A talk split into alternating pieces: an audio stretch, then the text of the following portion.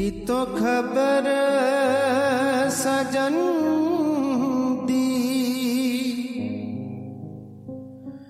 आए दिल कूके ते कुरलाए। खबरसार ਸੋਮਵਾਰ ਤੋਂ ਸ਼ੁੱਕਰਵਾਰ ਭਾਰਤੀ ਸਮੇਂ ਅਨੁਸਾਰ ਸ਼ਾਮ ਨੂੰ 7 ਵਜੇ ਤੋਂ 8 ਵਜੇ।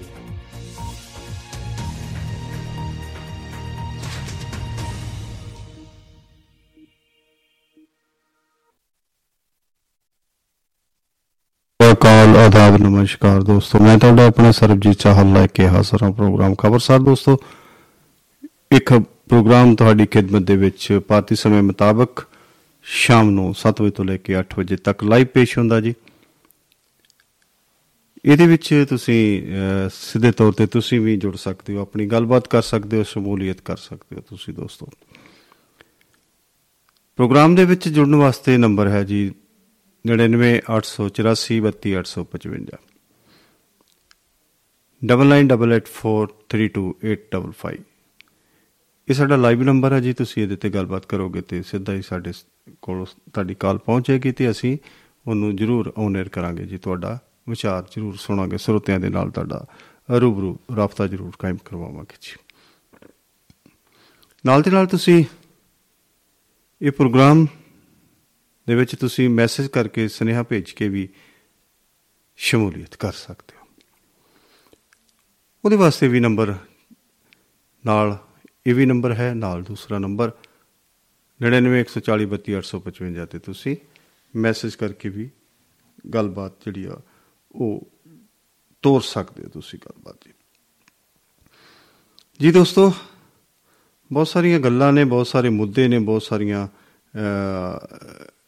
ਇਸੇ ਤਰ੍ਹਾਂ ਗੱਲਬਾਤਾਂ ਅਸੀਂ ਤੁਹਾਡੇ ਨਾਲ ਜਿਹੜੀਆਂ ਨੇ ਉਹ ਕਰਨੀਆਂ ਨੇ, ਕਿਉਂਕਿ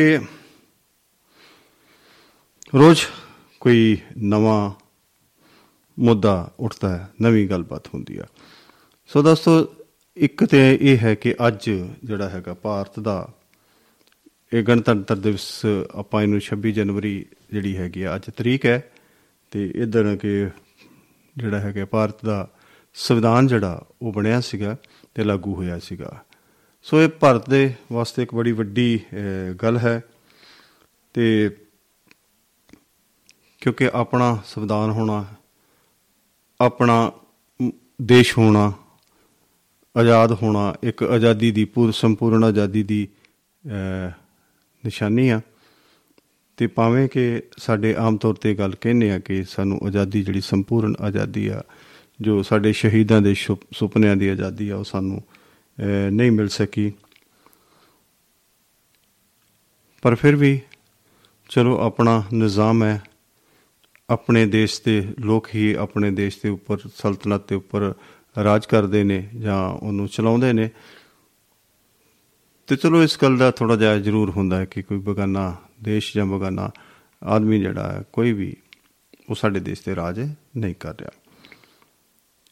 ਜੋ ਵੀ ਹੈ ਦੋਸਤੋ, ਅੱਜ ਚਲੋ ਇਸ ਦਿਨ ਦੀ ਮਹੱਤਤਾ ਹੈ, ਖੁਸ਼ੀ ਦਾ ਦਿਨ ਹੈ ਕਿ ਭਾਰਤ ਨੇ ਇਸ ਦਿਨ ਜਿਹੜਾ ਹੈਗਾ ਆਪਣਾ ਸੰਵਿਧਾਨ ਉਹ ਚਾਲੂ ਕੀਤਾ, ਲਾਗੂ ਕੀਤਾ ਜੀ। ਭਾਰਤ ਦਾ ਆਪਣਾ ਸੰਵਿਧਾਨ ਜਿਹੜਾ ਸੀਗਾ, ਇਹ ਸੰਵਿਧਾਨ ਜਿਹੜਾ ਹੈਗਾ ਆਮ ਤੌਰ 'ਤੇ ਇਹ ਗੱਲ ਕਹੀ ਜਾਂਦੀ ਹੈ ਕਿ ਦੁਨੀਆ ਦੀ ਸਭ ਤੋਂ ਵੱਡੀ ਡੈਮੋਕ੍ਰੇਸੀ, ਲੋਕਤੰਤਰ ਜਿਹੜਾ ਉਹ ਭਾਰਤ ਨੂੰ ਮੰਨਿਆ ਗਿਆ, ਕਿਉਂਕਿ ਕਈ ਸੰਵਿਧਾਨਾਂ ਨੂੰ ਮੇਲ ਕੇ, ਕਈ ਨਾਲ ਗੱਲਬਾਤ ਕਰਕੇ, ਕਈਆਂ ਦਾ ਵਿਚਾਰ ਵਟਾਂਦਰੇ ਲੈ ਕੇ, ਕਈਆਂ ਦੇਸ਼ਾਂ ਦੇ ਵਿੱਚੋਂ ਵਿਚਾਰ ਵਟਾਂਦਰੇ ਲੈ ਕੇ, ਉਹਦੇ ਵਿੱਚ ਗੱਲਬਾਤ ਕਰਕੇ, ਸਾਰੀ ਸਾਂਝ ਕਰਕੇ ਇੱਕ ਨਵਾਂ ਸੰਵਿਧਾਨ ਦਾ ਸੰਪਾਦਨਾ ਕੀਤੀ ਆ। ਉਹਦੇ ਵਿੱਚ ਕਈ ਤਰ੍ਹਾਂ ਦੀਆਂ, ਉਸ ਤੋਂ ਬਾਅਦ ਸਮੇਂ-ਸਮੇਂ ਦੇ ਨਾਲ ਉਹਦੇ ਵਿੱਚ ਜਿਹੜੀਆਂ ਹੈ ਤਰਮੀਮਾਂ ਹੁੰਦੀਆਂ ਰਹਿੰਦੀਆਂ ਸੀਗੀਆਂ ਜੀ। ਸੋ ਸਭ ਤੋਂ ਪਹਿਲਾਂ ਤਾਂ ਇਸ ਦੇ ਇਹ ਜ਼ਰੂਰ ਮਹੱਤਤਾ ਹੈ ਕਿ ਅੱਜ ਤੋਂ 74 ਸਾਲ ਪਹਿਲਾਂ ਇਹ ਜਿਹੜਾ ਸੰਵਿਧਾਨ ਸਾਡਾ ਲਾਗੂ ਹੋਇਆ ਸੀਗਾ ਜੀ, ਜਾਂ ਇਹ ਕਹਿ ਲਈਏ ਕਿ ਅੱਜ ਤੋਂ ਸਾਡੀ ਜਿਹੜੀ ਨਿਆਂਪਾਲਿਕਾ ਸੀ ਇਹ ਬਿਲਕੁਲ ਨਿਰਪੱਖ ਹੋ ਗਈ ਸੀ, ਇਹਨੂੰ ਸੰਪੂਰਨ ਆਜ਼ਾਦੀ ਜਿਹੜੀ ਆ ਉਹ ਮਿਲ ਗਈ ਸੀ। ਸੋ ਦੋਸਤੋ, ਤੁਸੀਂ ਦੱਸਣਾ ਹੈ ਕਿ ਮੈਸੇਜ ਕਰਕੇ ਦੱਸੋ ਕਿ ਤੁਹਾਡੇ ਤੱਕ ਆਵਾਜ਼ ਠੀਕ ਪਹੁੰਚ ਰਹੀ ਆ, ਤੁਸੀਂ ਸੁਣ ਰਹੇ ਹੋ, ਕਿੱਥੇ ਸੁਣ ਰਹੇ ਹੋ, ਅਤੇ ਸਾਰੀ ਉਹ ਸਾਨੂੰ ਜ਼ਰੂਰ ਸੂਚਨਾ ਤੁਸੀਂ ਦੇ ਸਕਦੇ ਹੋ। ਸੋ ਇਹ ਤੋਂ ਇਲਾਵਾ ਹੋਰ ਵੀ ਥੋੜ੍ਹੀ ਬਹੁਤੀ ਜਿਹੜੀ ਇਸ ਦਿਨ ਦੀ ਮਹਾਨਤਾ ਹੈ ਉਹਦੇ ਬਾਰੇ ਵੀ ਜ਼ਰੂਰ ਜ਼ਿਕਰ ਕਰਦੇ ਹਾਂ। 26 ਜਨਵਰੀ ਸਤਪਾਲਗਿਰੀ ਗੋਸਵਾਮੀ ਜੀ ਦਾ ਸੁਨੇਹਾ ਸਾਡੇ ਤੱਕ ਪਹੁੰਚ ਗਿਆ ਜੀ। ਸੋ ਸਵਾਗਤ ਹੈ ਜੀ ਤੁਹਾਡਾ, ਤੁਸੀਂ ਧੰਨਵਾਦ ਜੀ, ਤੁਸੀਂ ਪ੍ਰੋਗਰਾਮ ਨੂੰ ਸੁਣਦੇ ਹੋ, ਪ੍ਰੋਗਰਾਮ ਨੂੰ ਮਾਣਦੇ ਹੋ, ਤੁਸੀਂ ਸੁਣਦੇ ਹੋ, ਤੁਸੀਂ ਜ਼ਰੂਰ ਸ਼ਾਮਲ ਵੀ ਜ਼ਰੂਰ ਹੋਇਓ। ਅੱਜ ਬਹੁਤ ਹੀ ਮਹੱਤਵਪੂਰਨ ਦਿਨ ਹੈ ਅਤੇ ਤੁਸੀਂ ਜ਼ਰੂਰ 9984832855 'ਤੇ ਆਪਣੀ ਜ਼ਰੂਰ ਹਾਜ਼ਰੀ ਲਵਾਓ, ਕਿਉਂਕਿ ਤੁਸੀਂ ਬਹੁਤ ਸੂਝ-ਬੂਝ ਰੱਖਦੇ ਹੋ। ਸੋ ਧੰਨਵਾਦ ਜੀ, ਤੁਸੀਂ ਮੈਸੇਜ ਭੇਜਿਆ। ਸੋ 26 ਜਨਵਰੀ ਜਿਹੜੀ ਹੈਗੀ ਹੈ ਨਾ, 26 ਜਨਵਰੀ 1164 ਨੂੰ ਰਾਜਾ ਬਿਮਲ ਦੇਵ ਵੱਲੋਂ ਦਿੱਲੀ 'ਤੇ ਕਬਜ਼ਾ ਕੀਤਾ ਸੀਗਾ ਜੀ। 1530 ਨੂੰ ਮੁਗਲ ਬਾਦਸ਼ਾਹ ਜ਼ਹਰੁਦੀਨ ਮੁਹੰਮਦ ਬਾਬਰ ਬੇਗ ਦਾ ਦੇਹਾਂਤ ਹੋਇਆ ਸੀਗਾ ਜੀ। 1539 ਨੂੰ ਸ਼ੇਰ ਸ਼ਾਹ ਸੂਰੀ ਨੇ ਹਿਮਾਯੂੰ ਨੂੰ ਹਰਾਇਆ ਸੀਗਾ ਜੀ। ਅਤੇ 1554 ਨੂੰ ਮੁਗਲ ਬਾਦਸ਼ਾਹ ਜਹਾਂਗੀਰ ਦਾ ਜਨਮ ਦਿਨ ਜੀ। ਸੋ ਬਹੁਤ ਸਾਰੇ ਹੋਰ ਵੀ ਚੀਜ਼ਾਂ ਜਿਹੜੀਆਂ ਬਹੁਤ ਸਾਰੀਆਂ ਇਸ ਦਿਨ ਵਿੱਚ ਜਿਹੜੀਆਂ ਉਹ ਲਾਗੂ ਹੁੰਦੀਆਂ ਨੇ, ਅਤੇ ਬਾਕੀ ਸਾਰਾ ਮੁਗਲ ਇਤਿਹਾਸ ਦੇ ਵਿੱਚ ਬਹੁਤ ਸਾਰੀਆਂ ਜਿਹੜੀਆਂ ਚੀਜ਼ਾਂ ਨੇ ਵਾਪਰੀਆਂ ਨੇ। ਇਸ ਦਿਨ ਦੇ ਵਿੱਚ ਬਹੁਤ ਅਹਿਮ ਘਟਨਾਵਾਂ ਜਿਹੜੀਆਂ ਨੇ ਉਹ ਵਾਪਰੀਆਂ ਸੀਗੀਆਂ। ਅਤੇ ਜਿਹੜੀ ਖਾਸ ਇੱਕ ਗੱਲ ਹੋ ਗਈ ਜੀ ਕਿ 1835 ਜਿਹੜਾ ਅੰਗਰੇਜ਼ ਸਰਕਾਰ ਨੇ ਅਖਬਾਰਾਂ ਨੂੰ ਇੱਕ ਸੁਤੰਤਰਤਾ ਦਿੱਤੀ ਸੀਗੀ ਕਿ ਅਖਬਾਰਾਂ ਜੋ ਚਾਹੁਣ ਲਿਖ ਸਕਦੀਆਂ ਨੇ, ਸੱਚ ਝੂਠ ਸਰਕਾਰ ਦੇ ਖਿਲਾਫ ਜਾਂ ਜਿਹਦੇ ਮਰਜ਼ੀ ਖਿਲਾਫ ਉਹ ਲਿਖ ਸਕਦੀਆਂ ਨੇ, ਜੋ ਅੱਜ ਨਹੀਂ ਹੈ। 1853 ਦੇ ਵਿੱਚ ਦੋਸਤੋ ਭਾਰਤ ਵਿੱਚ ਜਿਹੜੀ ਪਹਿਲੀ ਰੇਲ ਜਿਹੜੀ ਆ ਉਹ ਸੇਵਾ ਸ਼ੁਰੂ ਹੋਈ ਸੀਗੀ ਜੀ। 1876 ਵਿੱਚ ਕਲਕੱਤਾ ਤੋਂ ਬੰਬੇ ਰੇਲ ਸੇਵਾ ਸ਼ੁਰੂ ਹੋਈ ਸੀਗੀ ਜੀ। 1879 ਵਿੱਚ ਮਿਸ਼ਰ ਨੇੜੇ ਸਵੇਜ ਨਹਿਰ ਚਾਲੂ ਹੋਈ ਸੀਗੀ। ਨਹਿਰ ਸਵੇਜ ਬੜੀ ਮਸ਼ਹੂਰ, ਆਪਣੇ ਇਤਿਹਾਸ ਵਿੱਚ ਇਹਦਾ ਬੜਾ ਜ਼ਿਕਰ ਆਉਂਦਾ। ਅਤੇ 1881 ਵਿੱਚ ਭਾਰਤ ਵਿੱਚ ਟੈਲੀਫੋਨ ਸੇਵਾ ਸ਼ੁਰੂ ਹੋਈ ਹੈ, ਜਿਹਦਾ ਅਸੀਂ ਹੁਣ ਆਨੰਦ ਮਾਣ ਰਹੇ ਹਾਂ। ਇਹ ਵੀ ਜੋ ਅਸੀਂ ਗੱਲਬਾਤ ਕਰ ਰਹੇ ਹਾਂ, ਲਾਈਵ ਕਰ ਰਹੇ ਹਾਂ, ਇਹ ਵੀ ਇਹਦਾ ਇਨਵੈਂਸ਼ਨ ਦਾ, ਉਹਦੀ ਖੋਜ ਦਾ ਇੱਕ ਹਿੱਸਾ ਹੈ। ਬਾਕੀ ਬਰਾਡਕਾਸਟਿੰਗ ਦੇ ਵਿੱਚ ਜਿਵੇਂ ਅਸੀਂ ਹੁਣ ਬਰਾਡਕਾਸਟ ਕਰ ਰਹੇ ਹਾਂ, ਸੋ ਇਹਦੇ ਵਿੱਚ ਕੀ ਹੈ ਕਿ ਸਭ ਤੋਂ ਪ੍ਰਮੁੱਖ ਜਿਹੜੀ ਸੇਵਾ ਹੈ ਰੇਡੀਓ ਦੀ ਸੇਵਾ ਹੈ। 1884 ਵਿੱਚ ਜਿਹੜਾ BBC ਰੇਡੀਓ ਦੀ ਸਥਾਪਨਾ ਜਿਹੜੀ ਹੋਈ ਸੀਗੀ, ਜਿਹੜੀ ਅੱਜ ਵੀ ਪੂਰੀ ਤਰ੍ਹਾਂ ਮੱਲਾਂ ਮਾਰ ਰਹੀ ਹੈ ਜੀ। 1885 ਵਿੱਚ ਕਾਂਗਰਸ ਪਾਰਟੀ ਜਿਹੜੀ ਆ ਉਹ ਹੋਂਦ ਵਿੱਚ ਆਈ ਸੀਗੀ। ਅੱਜ ਵਾਲੀ ਕਾਂਗਰਸ ਨਹੀਂ ਇਹਨੂੰ ਕਹਿ ਸਕਦੇ, ਜਿਹੜੀ ਕਾਂਗਰਸ ਸੀ ਹੁਣ ਤਾਂ ਕਈ ਟੋਟੇ ਹੋ ਗਏ, ਕਈ ਨਾਂ ਬਣ ਗਏ, ਕਈ ਕੁਛ ਹੋਰ ਹੋ ਗਿਆ। ਸੋ ਉਹ ਜਿਹੜੀ 1885 ਵਿੱਚ ਕਾਂਗਰਸ ਪਾਰਟੀ ਜਿਹੜੀ ਹੋਂਦ ਵਿੱਚ ਆਈ ਸੀ। ਅਤੇ ਜੇ 1930 ਜਿਹੜਾ ਹੈ ਉਹ ਹੈਗਾ ਜੀ ਨਾ ਸਿਵਲ ਫੁਰਮਾਨੀ ਅੰਦੋਲਨ, ਜਿਹੜਾ ਉਹਨੂੰ ਅਸੀਂ ਸ਼ੁਰੂ ਕੀਤਾ ਸੀਗਾ। 1837 ਗਠ ਸਮੂਹ ਅਦਾਲਤਾਂ ਦਾ ਨਾਂ ਭਾਰਤੀ ਸੁਪਰੀਮ ਕੋਰਟ ਰੱਖਿਆ ਗਿਆ ਸੀਗਾ ਜੀ। ਇਹ 1937 ਦੀ ਗੱਲ ਹੈਗੀ ਜੀ, ਕਿ ਜਦੋਂ ਭਾਰਤ ਦਾ ਜਿਹੜੀ ਅਦਾਲਤ ਹੈ ਉਹਨੂੰ ਸੁਪਰੀਮ ਕੋਰਟ, ਜਾਂ ਮਤਲਬ ਹੈ ਕਿ ਅਖੀਰੀ ਜਿਹੜੀ ਹੈਗੀ ਸਭ ਤੋਂ ਉੱਤਮ ਜਿਹੜੀ ਸਭ ਤੋਂ ਵੱਡੀ ਜਿਹੜੀ ਅਦਾਲਤ ਆ ਉਹਨੂੰ ਉਹ ਹੋਂਦ ਵਿੱਚ ਆਈ। ਅਤੇ 1945 ਦੇ ਵਿੱਚ ਪਾਕਿਸਤਾਨ ਦੇ ਮਸ਼ਹੂਰ ਕਵੀ ਸਲੀਮ ਦਾ ਜਿਹੜਾ ਉਹ ਜਨਮ ਹੋਇਆ ਜੀ। ਸੋ ਸਾਰੇ ਕਵੀਆਂ ਵਾਸਤੇ ਇਹ ਵਧੀਆ ਗੱਲ ਸੀਗੀ ਜੀ। ਅਤੇ 1950 ਨੂੰ ਸੰਵਿਧਾਨ ਜਿਹੜਾ ਉਹ ਲਾਗੂ ਹੋਇਆ ਸੀ, ਅਤੇ ਡਾਕਟਰ ਰਾਜਿੰਦਰ ਪ੍ਰਸ਼ਾਦ ਦੇਸ਼ ਦੇ ਪਹਿਲੇ ਰਾਸ਼ਟਰਪਤੀ ਬਣੇ ਸੀ। 1950 ਭਾਰਤ ਦਾ ਸੰਵਿਧਾਨ ਇੰਡੀਅਨ ਸਟੈਂਡਰਡ ਟਾਈਮ ਅਨੁਸਾਰ 10:18 'ਤੇ ਜਿਹੜਾ ਉਹ ਲਾਗੂ ਹੋ ਗਿਆ ਸੀਗਾ। ਅਤੇ 1955 ਗਣਤੰਤਰ ਦਿਵਸ ਮਨਾਉਣ ਦਾ ਜਿਹੜਾ ਹੈਗਾ ਵਰਤਮਾਨ ਤਰੀਕਾ ਸ਼ੁਰੂ ਹੋਇਆ ਸੀ, ਜਿਵੇਂ ਅੱਜ ਅਸੀਂ ਸ਼ਾਨੋ ਸ਼ੌਕਤ ਦੇ ਨਾਲ ਇਹ ਮਨਾਉਂਦੇ ਹਾਂ ਜੀ। ਅਤੇ 1957 ਵਿੱਚ ਜਿਹੜਾ ਜੰਮੂ ਕਸ਼ਮੀਰ ਦਾ ਜਿਹੜਾ ਨਵਾਂ ਸੰਵਿਧਾਨ ਜਿਹੜਾ ਉਹ ਲਾਗੂ ਹੋਇਆ ਸੀ ਜੀ। 1963 ਜਿਹੜਾ ਹੈਗਾ ਪੀਕੌਕ ਹੈ, ਮੋਰ ਹੈ, ਉਹਨੂੰ ਜਿਹੜਾ ਰਾਸ਼ਟਰੀ ਪੰਛੀ ਜਿਹੜਾ ਉਹ ਐਲਾਨਿਆ ਗਿਆ ਸੀਗਾ ਜੀ।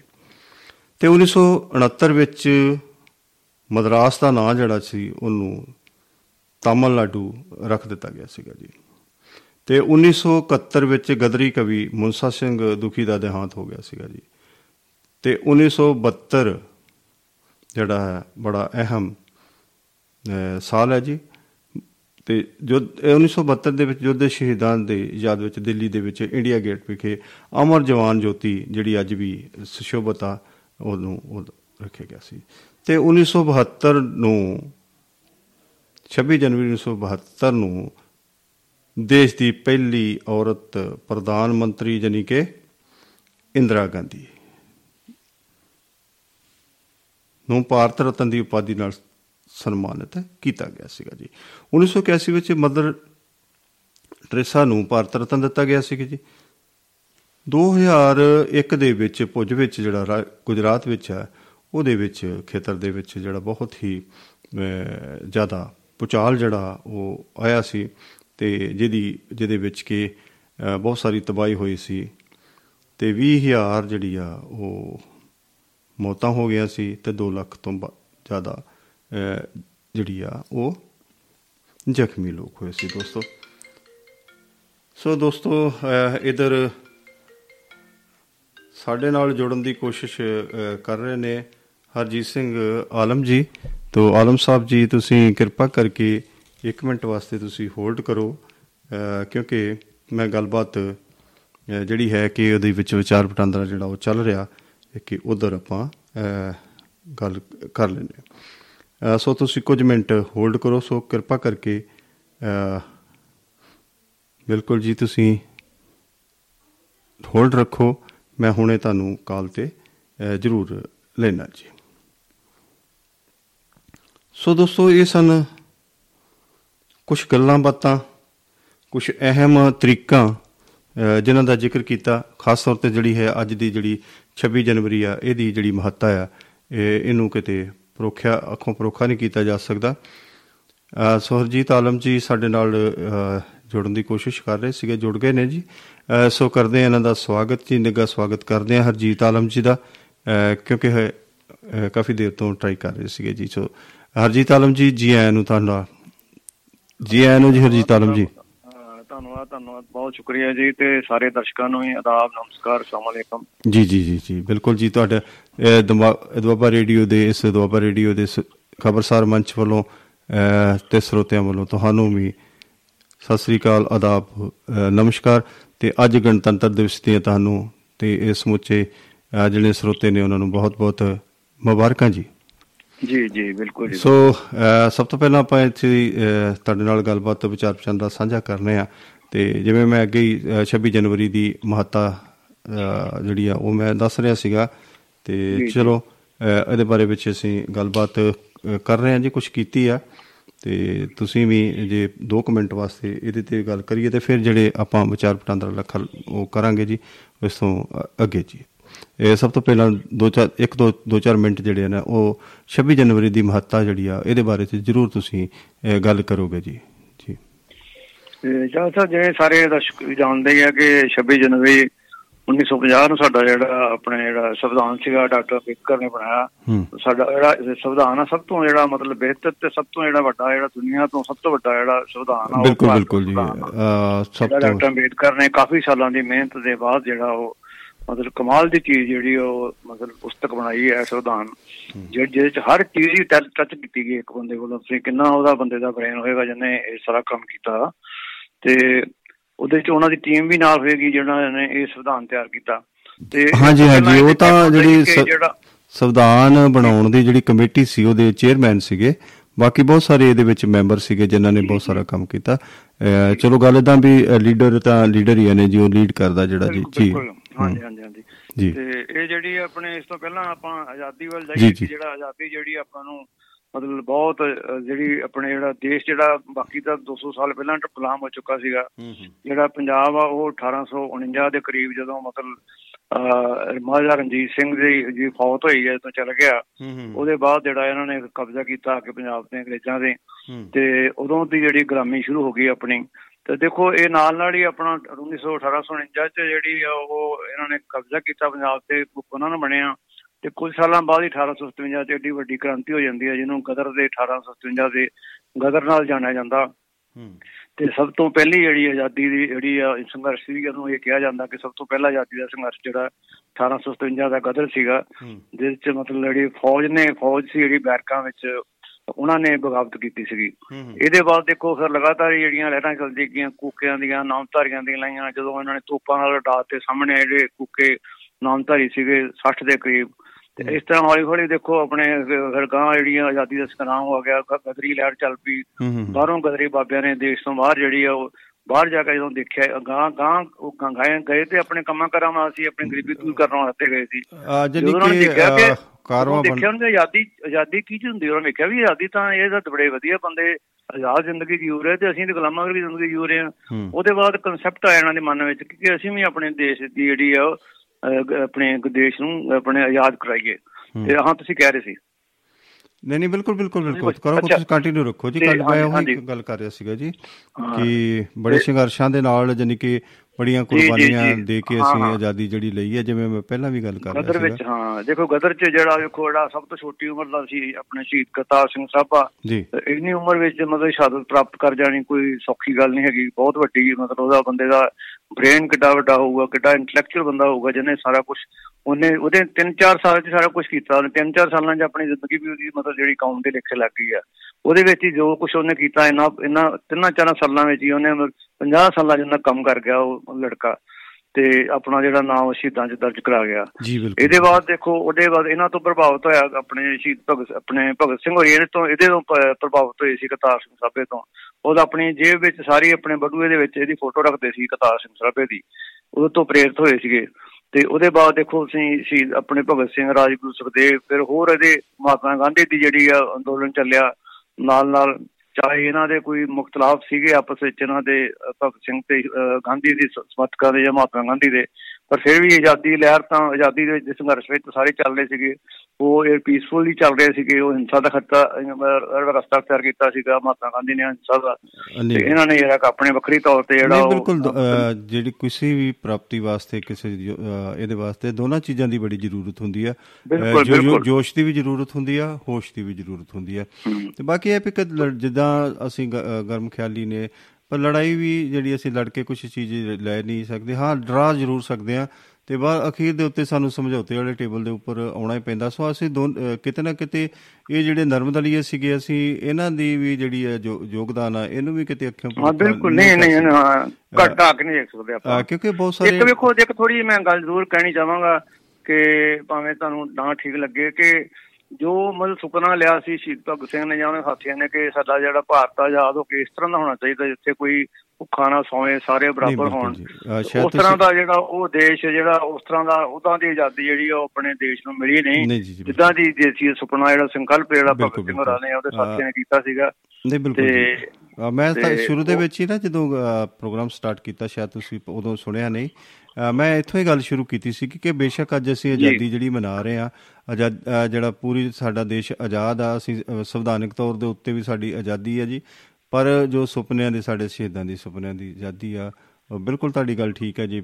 ਦੇਖੋ ਆਜ਼ਾਦੀ ਦੇ 75 ਸਾਲਾਂ ਬਾਅਦ ਵੀ ਮਤਲਬ ਸਰਕਾਰ ਇਹ ਆਪ ਉਵੇਂ ਮੰਨ ਰਹੀ ਹੈ ਵੀ 50 ਕਰੋੜ ਲੋਕ ਆ ਜਿਹੜੇ ਉਹ ਗਰੀਬੀ ਦੀ ਰੇਖਾ ਤੇ ਹੇਠਾਂ ਰਹਿ ਰਹੇ। ਦੇਖੋ ਇਹ ਕਿਸ ਤਰ੍ਹਾਂ ਦਾ ਦੇਸ਼ ਹੋ, ਕਿੱਦਾਂ ਦੀ ਆਜ਼ਾਦੀ ਆਪਣੇ ਦੇਸ਼ ਦੀ ਵੀ 75 ਸਾਲ 'ਚ ਆਪਾਂ ਜਿਹੜੇ ਕੁਝ ਲੋਕ ਜਿਹੜੇ ਪਰਿਵਾਰ ਨੇ ਉਹ ਅਰਬਾਂਪਤੀ ਕੀ ਖਰਬਾਂਪਤੀ ਹੋਈ ਜਾਂਦੇ ਆ, ਵਧੀ ਜਾ ਰਹੇ, ਅਮੀਰ ਹੋਈ ਜਾ ਰਿਹਾ, ਜਿਹੜਾ ਗਰੀਬ ਦਿਨੋਂ ਦਿਨ ਜਿਹੜੀ ਆ ਉਹ ਲੋਕਾਂ ਦੀ ਸ਼ਕਤੀ ਉਹ ਘਟਦੀ ਜਾ ਰਹੀ, ਪਾੜਾ ਵੱਧਦਾ ਜਾ ਰਿਹਾ। ਇਸ ਕਰਕੇ ਜਿਹੜੀ ਆ ਮਤਲਬ ਹੋਰ ਲਹਿਰਾਂ ਵੀ ਉੱਠਦੀਆਂ ਨੇ, ਲੋਕ ਵੀ ਇਸ ਕੰਮ 'ਚ ਵਿਦਰੋਹ ਹੁੰਦਾ ਨਾ ਮਤਲਬ ਬਿਲਕੁਲ ਜਦੋਂ ਸਾਨੂੰ ਕੋਈ ਚੀਜ਼ ਚੰਗੀ ਨਹੀਂ ਲੱਗਦੀ ਅਸੀਂ ਜੋ ਉਹਦਾ ਸੁਪਨਾ ਜੋ ਕੀ ਸਰਜਿਆ ਹੁੰਦਾ, ਜੋ ਅਸੀਂ ਸੋਚ ਕੇ ਚੱਲਦੇ ਹਾਂ ਕਿ ਮੈਂ ਸਮਝਦਾ ਕਿ ਕਿਸੇ ਕੋਲੋਂ ਸਾਨੂੰ ਕੀ ਮਿਲਣਾ, ਜਦੋਂ ਉਹ ਨਹੀਂ ਮਿਲਦਾ ਤੇ ਉਹ ਸਾਨੂੰ ਦਿੰਦਾ ਵੀ ਨਹੀਂ ਤੇ ਸਾਡੇ ਕੋਲ ਉਹਦੇ ਵਾਸਤੇ ਕੰਮਕਾਜ ਵੀ ਜਾਂ ਇਹ ਕਹਿੰਦੇ ਮੁਸ਼ੱਕਤ ਵੀ ਬੜੀ ਕਰਵਾਉਂਦਾ ਤੇ ਫਿਰ ਸਾਨੂੰ ਕਿਰਕਰਾ ਮੰਨਤਾ ਜ਼ਰੂਰ ਹੁੰਦਾ। ਅੱਛਾ ਬਿਲਕੁਲ ਨਾ ਬਰਾਬਰੀ ਕਰਕੇ ਜਿਹੜੇ ਮਤਲਬ ਆਪਣੇ ਸਾਰੇ ਦੇਸ਼ 'ਚ ਜਾਂ ਆਪਣਾ ਪੰਜਾਬ 'ਚ ਆਪਾਂ ਦੇਖਦੇ ਹਾਂ ਕਿ ਰੋਜ਼ਾਨਾ ਹੀ ਧਰਨੇ ਮੁਜ਼ਾਹਰੇ ਉਹਦੇ ਲੋਕੀ ਭੁੱਖ ਹੜਤਾਲਾਂ ਤੇ ਬੈਠਦੇ ਨੇ। ਇਹ ਨਾ ਬਰਾਬਰੀ ਕਰਕੇ ਜੇ ਬਰਾਬਰੀ ਹੋਵੇ ਤਾਂ ਇਹੋ ਜਿਹੀ ਲੋੜ ਹੀ ਨਾ ਪਵੇ ਲੋਕਾਂ ਨੂੰ ਸੰਘਰਸ਼ ਕਰਨ ਦੀ। ਤੇ ਇੱਕ ਲੋਕਾਂ ਦੀਆਂ ਜਿਹੜੀਆਂ ਮੰਗਾਂ ਜਿਹੜੀਆਂ ਨੇ ਉਹ ਆਰਥਿਕ ਤੌਰ ਤੇ ਲੋਕੀ ਕਮਜ਼ੋਰ ਨੇ ਤੇ ਮਜ਼ਦੂਰਾਂ ਦੀਆਂ ਜਥੇਬੰਦੀਆਂ, ਨੌਜਵਾਨਾਂ ਜਥੇਬੰਦੀਆਂ, ਕਿਸਾਨਾਂ ਦੀਆਂ, ਵਿਦਿਆਰਥੀਆਂ ਦੀਆਂ, ਮੁਲਾਜ਼ਮਾਂ ਦੀਆਂ, ਅਧਿਆਪਕਾਂ ਦੀਆਂ, ਸਾਰਿਆਂ ਦੀਆਂ ਮਤਲਬ ਉਹ ਨਾ ਬਰਾਬਰੀ ਕਰਕੇ ਸਾਰੇ ਜਿਹੜੇ ਲੋਕ ਸੰਘਰਸ਼ ਦੇ ਰਸਤੇ ਪਏ ਨੇ ਆਹਿਸਤਾ ਆਹਿਸਤਾ ਆਪਣੇ ਉਸ ਪੰਥ ਵੱਲ ਨੂੰ ਤੁਰੇ ਆ ਰਹੇ ਨੇ, ਉਸੇ ਜਿਹੜੀ ਇਹਦੀ ਆਪਾਂ ਮੰਗ ਕਰਦੇ ਦੀ ਆਪਾਂ ਗੱਲ ਕਰ ਰਹੇ ਹਾਂ। ਜੀ ਬਿਲਕੁਲ ਜੀ, ਇਹ ਤਾਂ ਸੀ ਸਾਡਾ ਸੰਖੇਪ ਜਿਹਾ ਇਤਿਹਾਸ ਸਾਡੀ ਆਜ਼ਾਦੀ ਦਾ ਅਤੇ ਜਾਂ ਸਾਡੇ ਗਣਤੰਤਰ ਦਿਵਸ ਦੀ ਜਿਹੜੀ ਗੱਲਬਾਤ ਹੈ ਉਹ ਆਲਮ ਸਾਹਿਬ ਨੇ ਬੜੇ ਤਫਸੀਲ ਦੇ ਨਾਲ ਥੋੜ੍ਹੇ ਸ਼ਬਦਾਂ ਵਿੱਚ ਬਹੁਤ ਕੁਛ ਗੱਲ ਕੀਤੀ ਹੈ ਜੀ।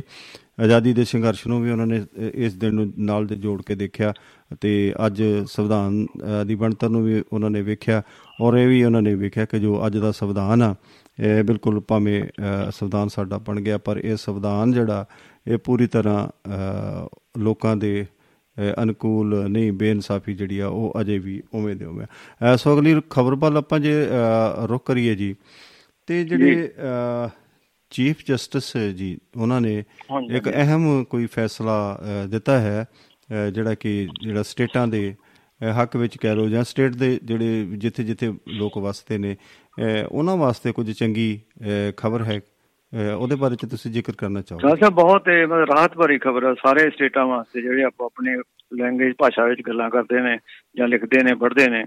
ਭਾਰਤ ਦੇ ਚੀਫ ਜਸਟਿਸ ਜਿਹੜੇ ਨੇ DY ਚੰਦਰਚੂੜ ਬੜੇ ਅੱਗੇ ਵੀ ਬੜੇ ਬੜੇ ਲੋਕ ਪੱਖੀ ਫੈਸਲੇ ਕਰਨ ਕਰਕੇ ਜਾਣੇ ਜਾਂਦੇ ਨੇ ਤੇ ਇਹਨਾਂ ਨੇ ਹੁਣ ਇਹ ਪਰਸੋਂ ਹੀ ਜਿਹੜੀ ਸੁਪਰੀਮ ਕੋਰਟ ਵਿੱਚ ਇੱਕ ਫੈਸਲੇ ਦੀ ਉਹਨਾਂ ਸੁਣਾਈ ਕਰਦਿਆਂ ਕਿਹਾ ਕਿ ਸੁਪਰੀਮ ਕੋਰਟ ਚਾਹੁੰਦੀ ਹੈ ਕਿ ਹਰੇਕ ਜਿਹੜਾ ਰਾਜ ਭਾਰਤੀ ਭਾਸ਼ਾ ਵਿੱਚ ਜਿਹੜੀ ਉਹਨਾਂ ਦੀ ਜਿਹੜੀਆਂ ਅਨੁਵਾਦਿਤ ਜਿਹੜੀ ਫੈਸਲੇ ਜਿਹੜੇ ਹੋਇਆ ਕਰਨ ਤਾਂ ਜੋ ਲੋਕ ਜਿਹੜੀ ਰਾਜ ਦੇ ਲੋਕ ਰਹਿ ਰਹੇ ਨੇ ਜਿਹੜੀ ਭਾਸ਼ਾ ਬੋਲਦੇ ਨੇ ਜਾਂ ਸਮਝਦੇ ਨੇ ਉਹਦੇ ਵਿੱਚ ਉਹਨਾਂ ਦੇ ਫੈਸਲੇ ਉਹਨਾਂ ਨੂੰ ਜਾਂ ਜਿਸ ਤਰ੍ਹਾਂ ਦੀਆਂ ਕਾਪੀਆਂ ਜਾਂ ਨਕਲਾਂ ਮੰਗਦੇ ਆਪਣੇ ਅਦਾਲਤਾਂ ਵਿੱਚੋਂ ਤੇ ਉਹਨਾਂ ਨੂੰ ਉਹਦੇ ਨਾਲ ਸੌਖ ਰਹੇਗੀ।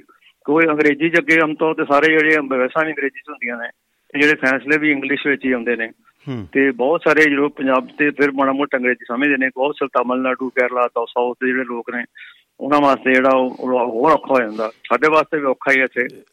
ਹਾਂ ਮੈਂ ਪੰਜਾਬ 'ਚ ਅੱਗੇ ਕੰਟੀਨਿਊ ਕਰਦੇ ਇਸ ਗੱਲ ਨੂੰ ਤੁਸੀਂ ਇੱਕ ਕਹਿੰਦਾ ਕਿ ਸਾਡਾ ਜਿਹੜੀ ਨਿਆਂ ਪ੍ਰਣਾਲੀ ਆ ਨਾ ਜੀ ਇਹਦੇ ਵਿੱਚ ਫੈਸਲੇ ਹੁੰਦੇ ਨੇ, ਇਨਸਾਫ ਨਹੀਂ ਮਿਲਦਾ, ਬੜੀ ਵੱਡੀ ਗੱਲ ਹੈ ਜੀ। ਜੀ ਤੇ ਆਪਣੇ ਹਾਂ ਤੁਸੀਂ ਗੱਲ ਕਰੋ। ਨਹੀਂ ਬਸ ਮੈਂ ਇਹੀ ਗੱਲ ਕਰ ਰਿਹਾ ਸੀ, ਆਪਾਂ ਫੈਸਲਿਆਂ ਦੀ ਗੱਲ ਕਰ ਰਹੇ ਸੀ। ਤੁਸੀਂ ਕਿਹਾ ਵੀ ਉਹ ਫੈਸਲੇ ਜਿਹੜੇ ਨੇ ਉਹ ਚੰਗੇ ਫੈਸਲੇ ਨੇ ਪਰ ਇੱਕ ਬੜੇ ਵਿਦਵਾਨ ਇੱਕ ਦਿਨ ਬਹਿਸ ਕਰ ਰਹੇ ਸੀਗੇ, ਗੱਲਬਾਤ ਚੱਲ ਰਹੀ ਸੀਗੀ, ਬਹੁਤ ਹੀ ਉਸਾਰੂ ਗੱਲ ਹੋ ਰਹੀ ਸੀ ਕਿਸੇ TV ਚੈਨਲ ਦੇ ਉੱਪਰ ਤੇ ਉਹਨਾਂ ਨੇ ਕਿਹਾ ਕਿ ਸਾਨੂੰ ਜਿਹੜਾ ਇਨਸਾਫ ਫੈਸਲਾ ਜ਼ਰੂਰ ਸਾਨੂੰ ਮਿਲਦਾ, ਇਨਸਾਫ ਦੀ ਗੱਲ ਕਰੀਏ ਕਿ ਇਨਸਾਫ ਸਾਨੂੰ ਨਹੀਂ ਮਿਲਦਾ ਜਿਹੜਾ ਇਹ ਕਿਤੇ ਨਾ ਕਿਤੇ ਦੁਖਾਂਤ ਦੀ ਜਿਹੜੀ ਉਹ ਗੱਲ ਵਾ ਜੀ।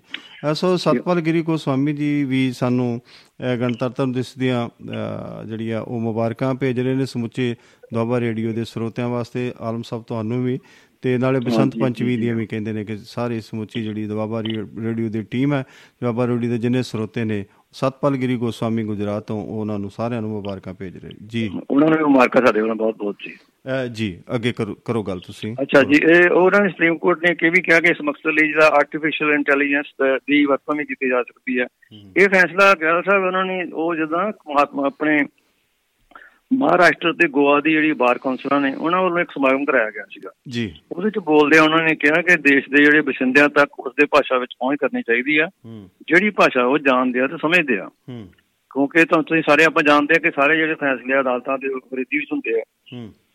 ਉਹ ਕਹਿੰਦੇ ਵੀ ਇਹ ਬਿਲਕੁਲ ਇਹ ਹਕੀਕਤ ਹੈ ਇਹ ਗੱਲ ਕਿ ਅੰਗਰੇਜ਼ੀ ਜ਼ੁਬਾਨ ਦੀਆਂ ਜਿਹੜੀਆਂ ਬਰੀਕੀਆਂ ਜਾਂ ਪੁੰਝਲਾਂ ਤੋਂ ਅਣਜਾਣ ਨੇ ਜਿਹੜੇ ਮੁਕੱਦਮੇਬਾਜ਼ ਜਿਹੜੇ ਆਉਂਦੇ ਨੇ ਅਦਾਲਤਾਂ ਵਿੱਚ ਆਪਣੇ ਇਨਸਾਫ਼ ਲੈਣ ਆਉਂਦੇ ਨੇ ਤੇ ਅਦਾਲਤ ਦੇ ਫੈਸਲਿਆਂ ਨੂੰ ਸਹੀ ਢੰਗ ਨਾਲ ਉਹ ਸਮਝ ਨਹੀਂ ਸਕਦੇ ਕਿ ਇਹ ਫੈਸਲਾ ਕੀ ਹੋਇਆ ਉਹਨਾਂ ਦੇ ਹੱਕ ਵਿੱਚ ਹੋਇਆ ਜਾਂ ਉਹ ਡਿਪੈਂਡ ਰਹਿੰਦੇ ਨੇ ਵਕੀਲ ਤੇ ਆਪਣੇ ਵੀ ਇਹ ਵਕੀਲ ਸਾਨੂੰ ਕੀ ਦੱਸ ਰਿਹਾ, ਕਿਉਂਕਿ ਅਦਾਲਤ ਵਿੱਚ ਜਦੋਂ ਫੈਸਲਾ ਸੁਣਾ ਰਿਹਾ ਹੁੰਦਾ ਉਹਦਾ ਬਿਲਕੁਲ ਹੀ ਪਤਾ ਨਹੀਂ ਹੁੰਦਾ ਉਹਨਾਂ ਨੂੰ ਕਿ ਕੇਸ ਕਿਉਂ ਸਾਨੂੰ ਬਰੀ ਕੀਤਾ ਜਾਂ ਕਿਉਂ ਸਾਨੂੰ ਸਜ਼ਾ ਦਿੱਤੀ ਜਾ ਰਹੀ ਹੈ।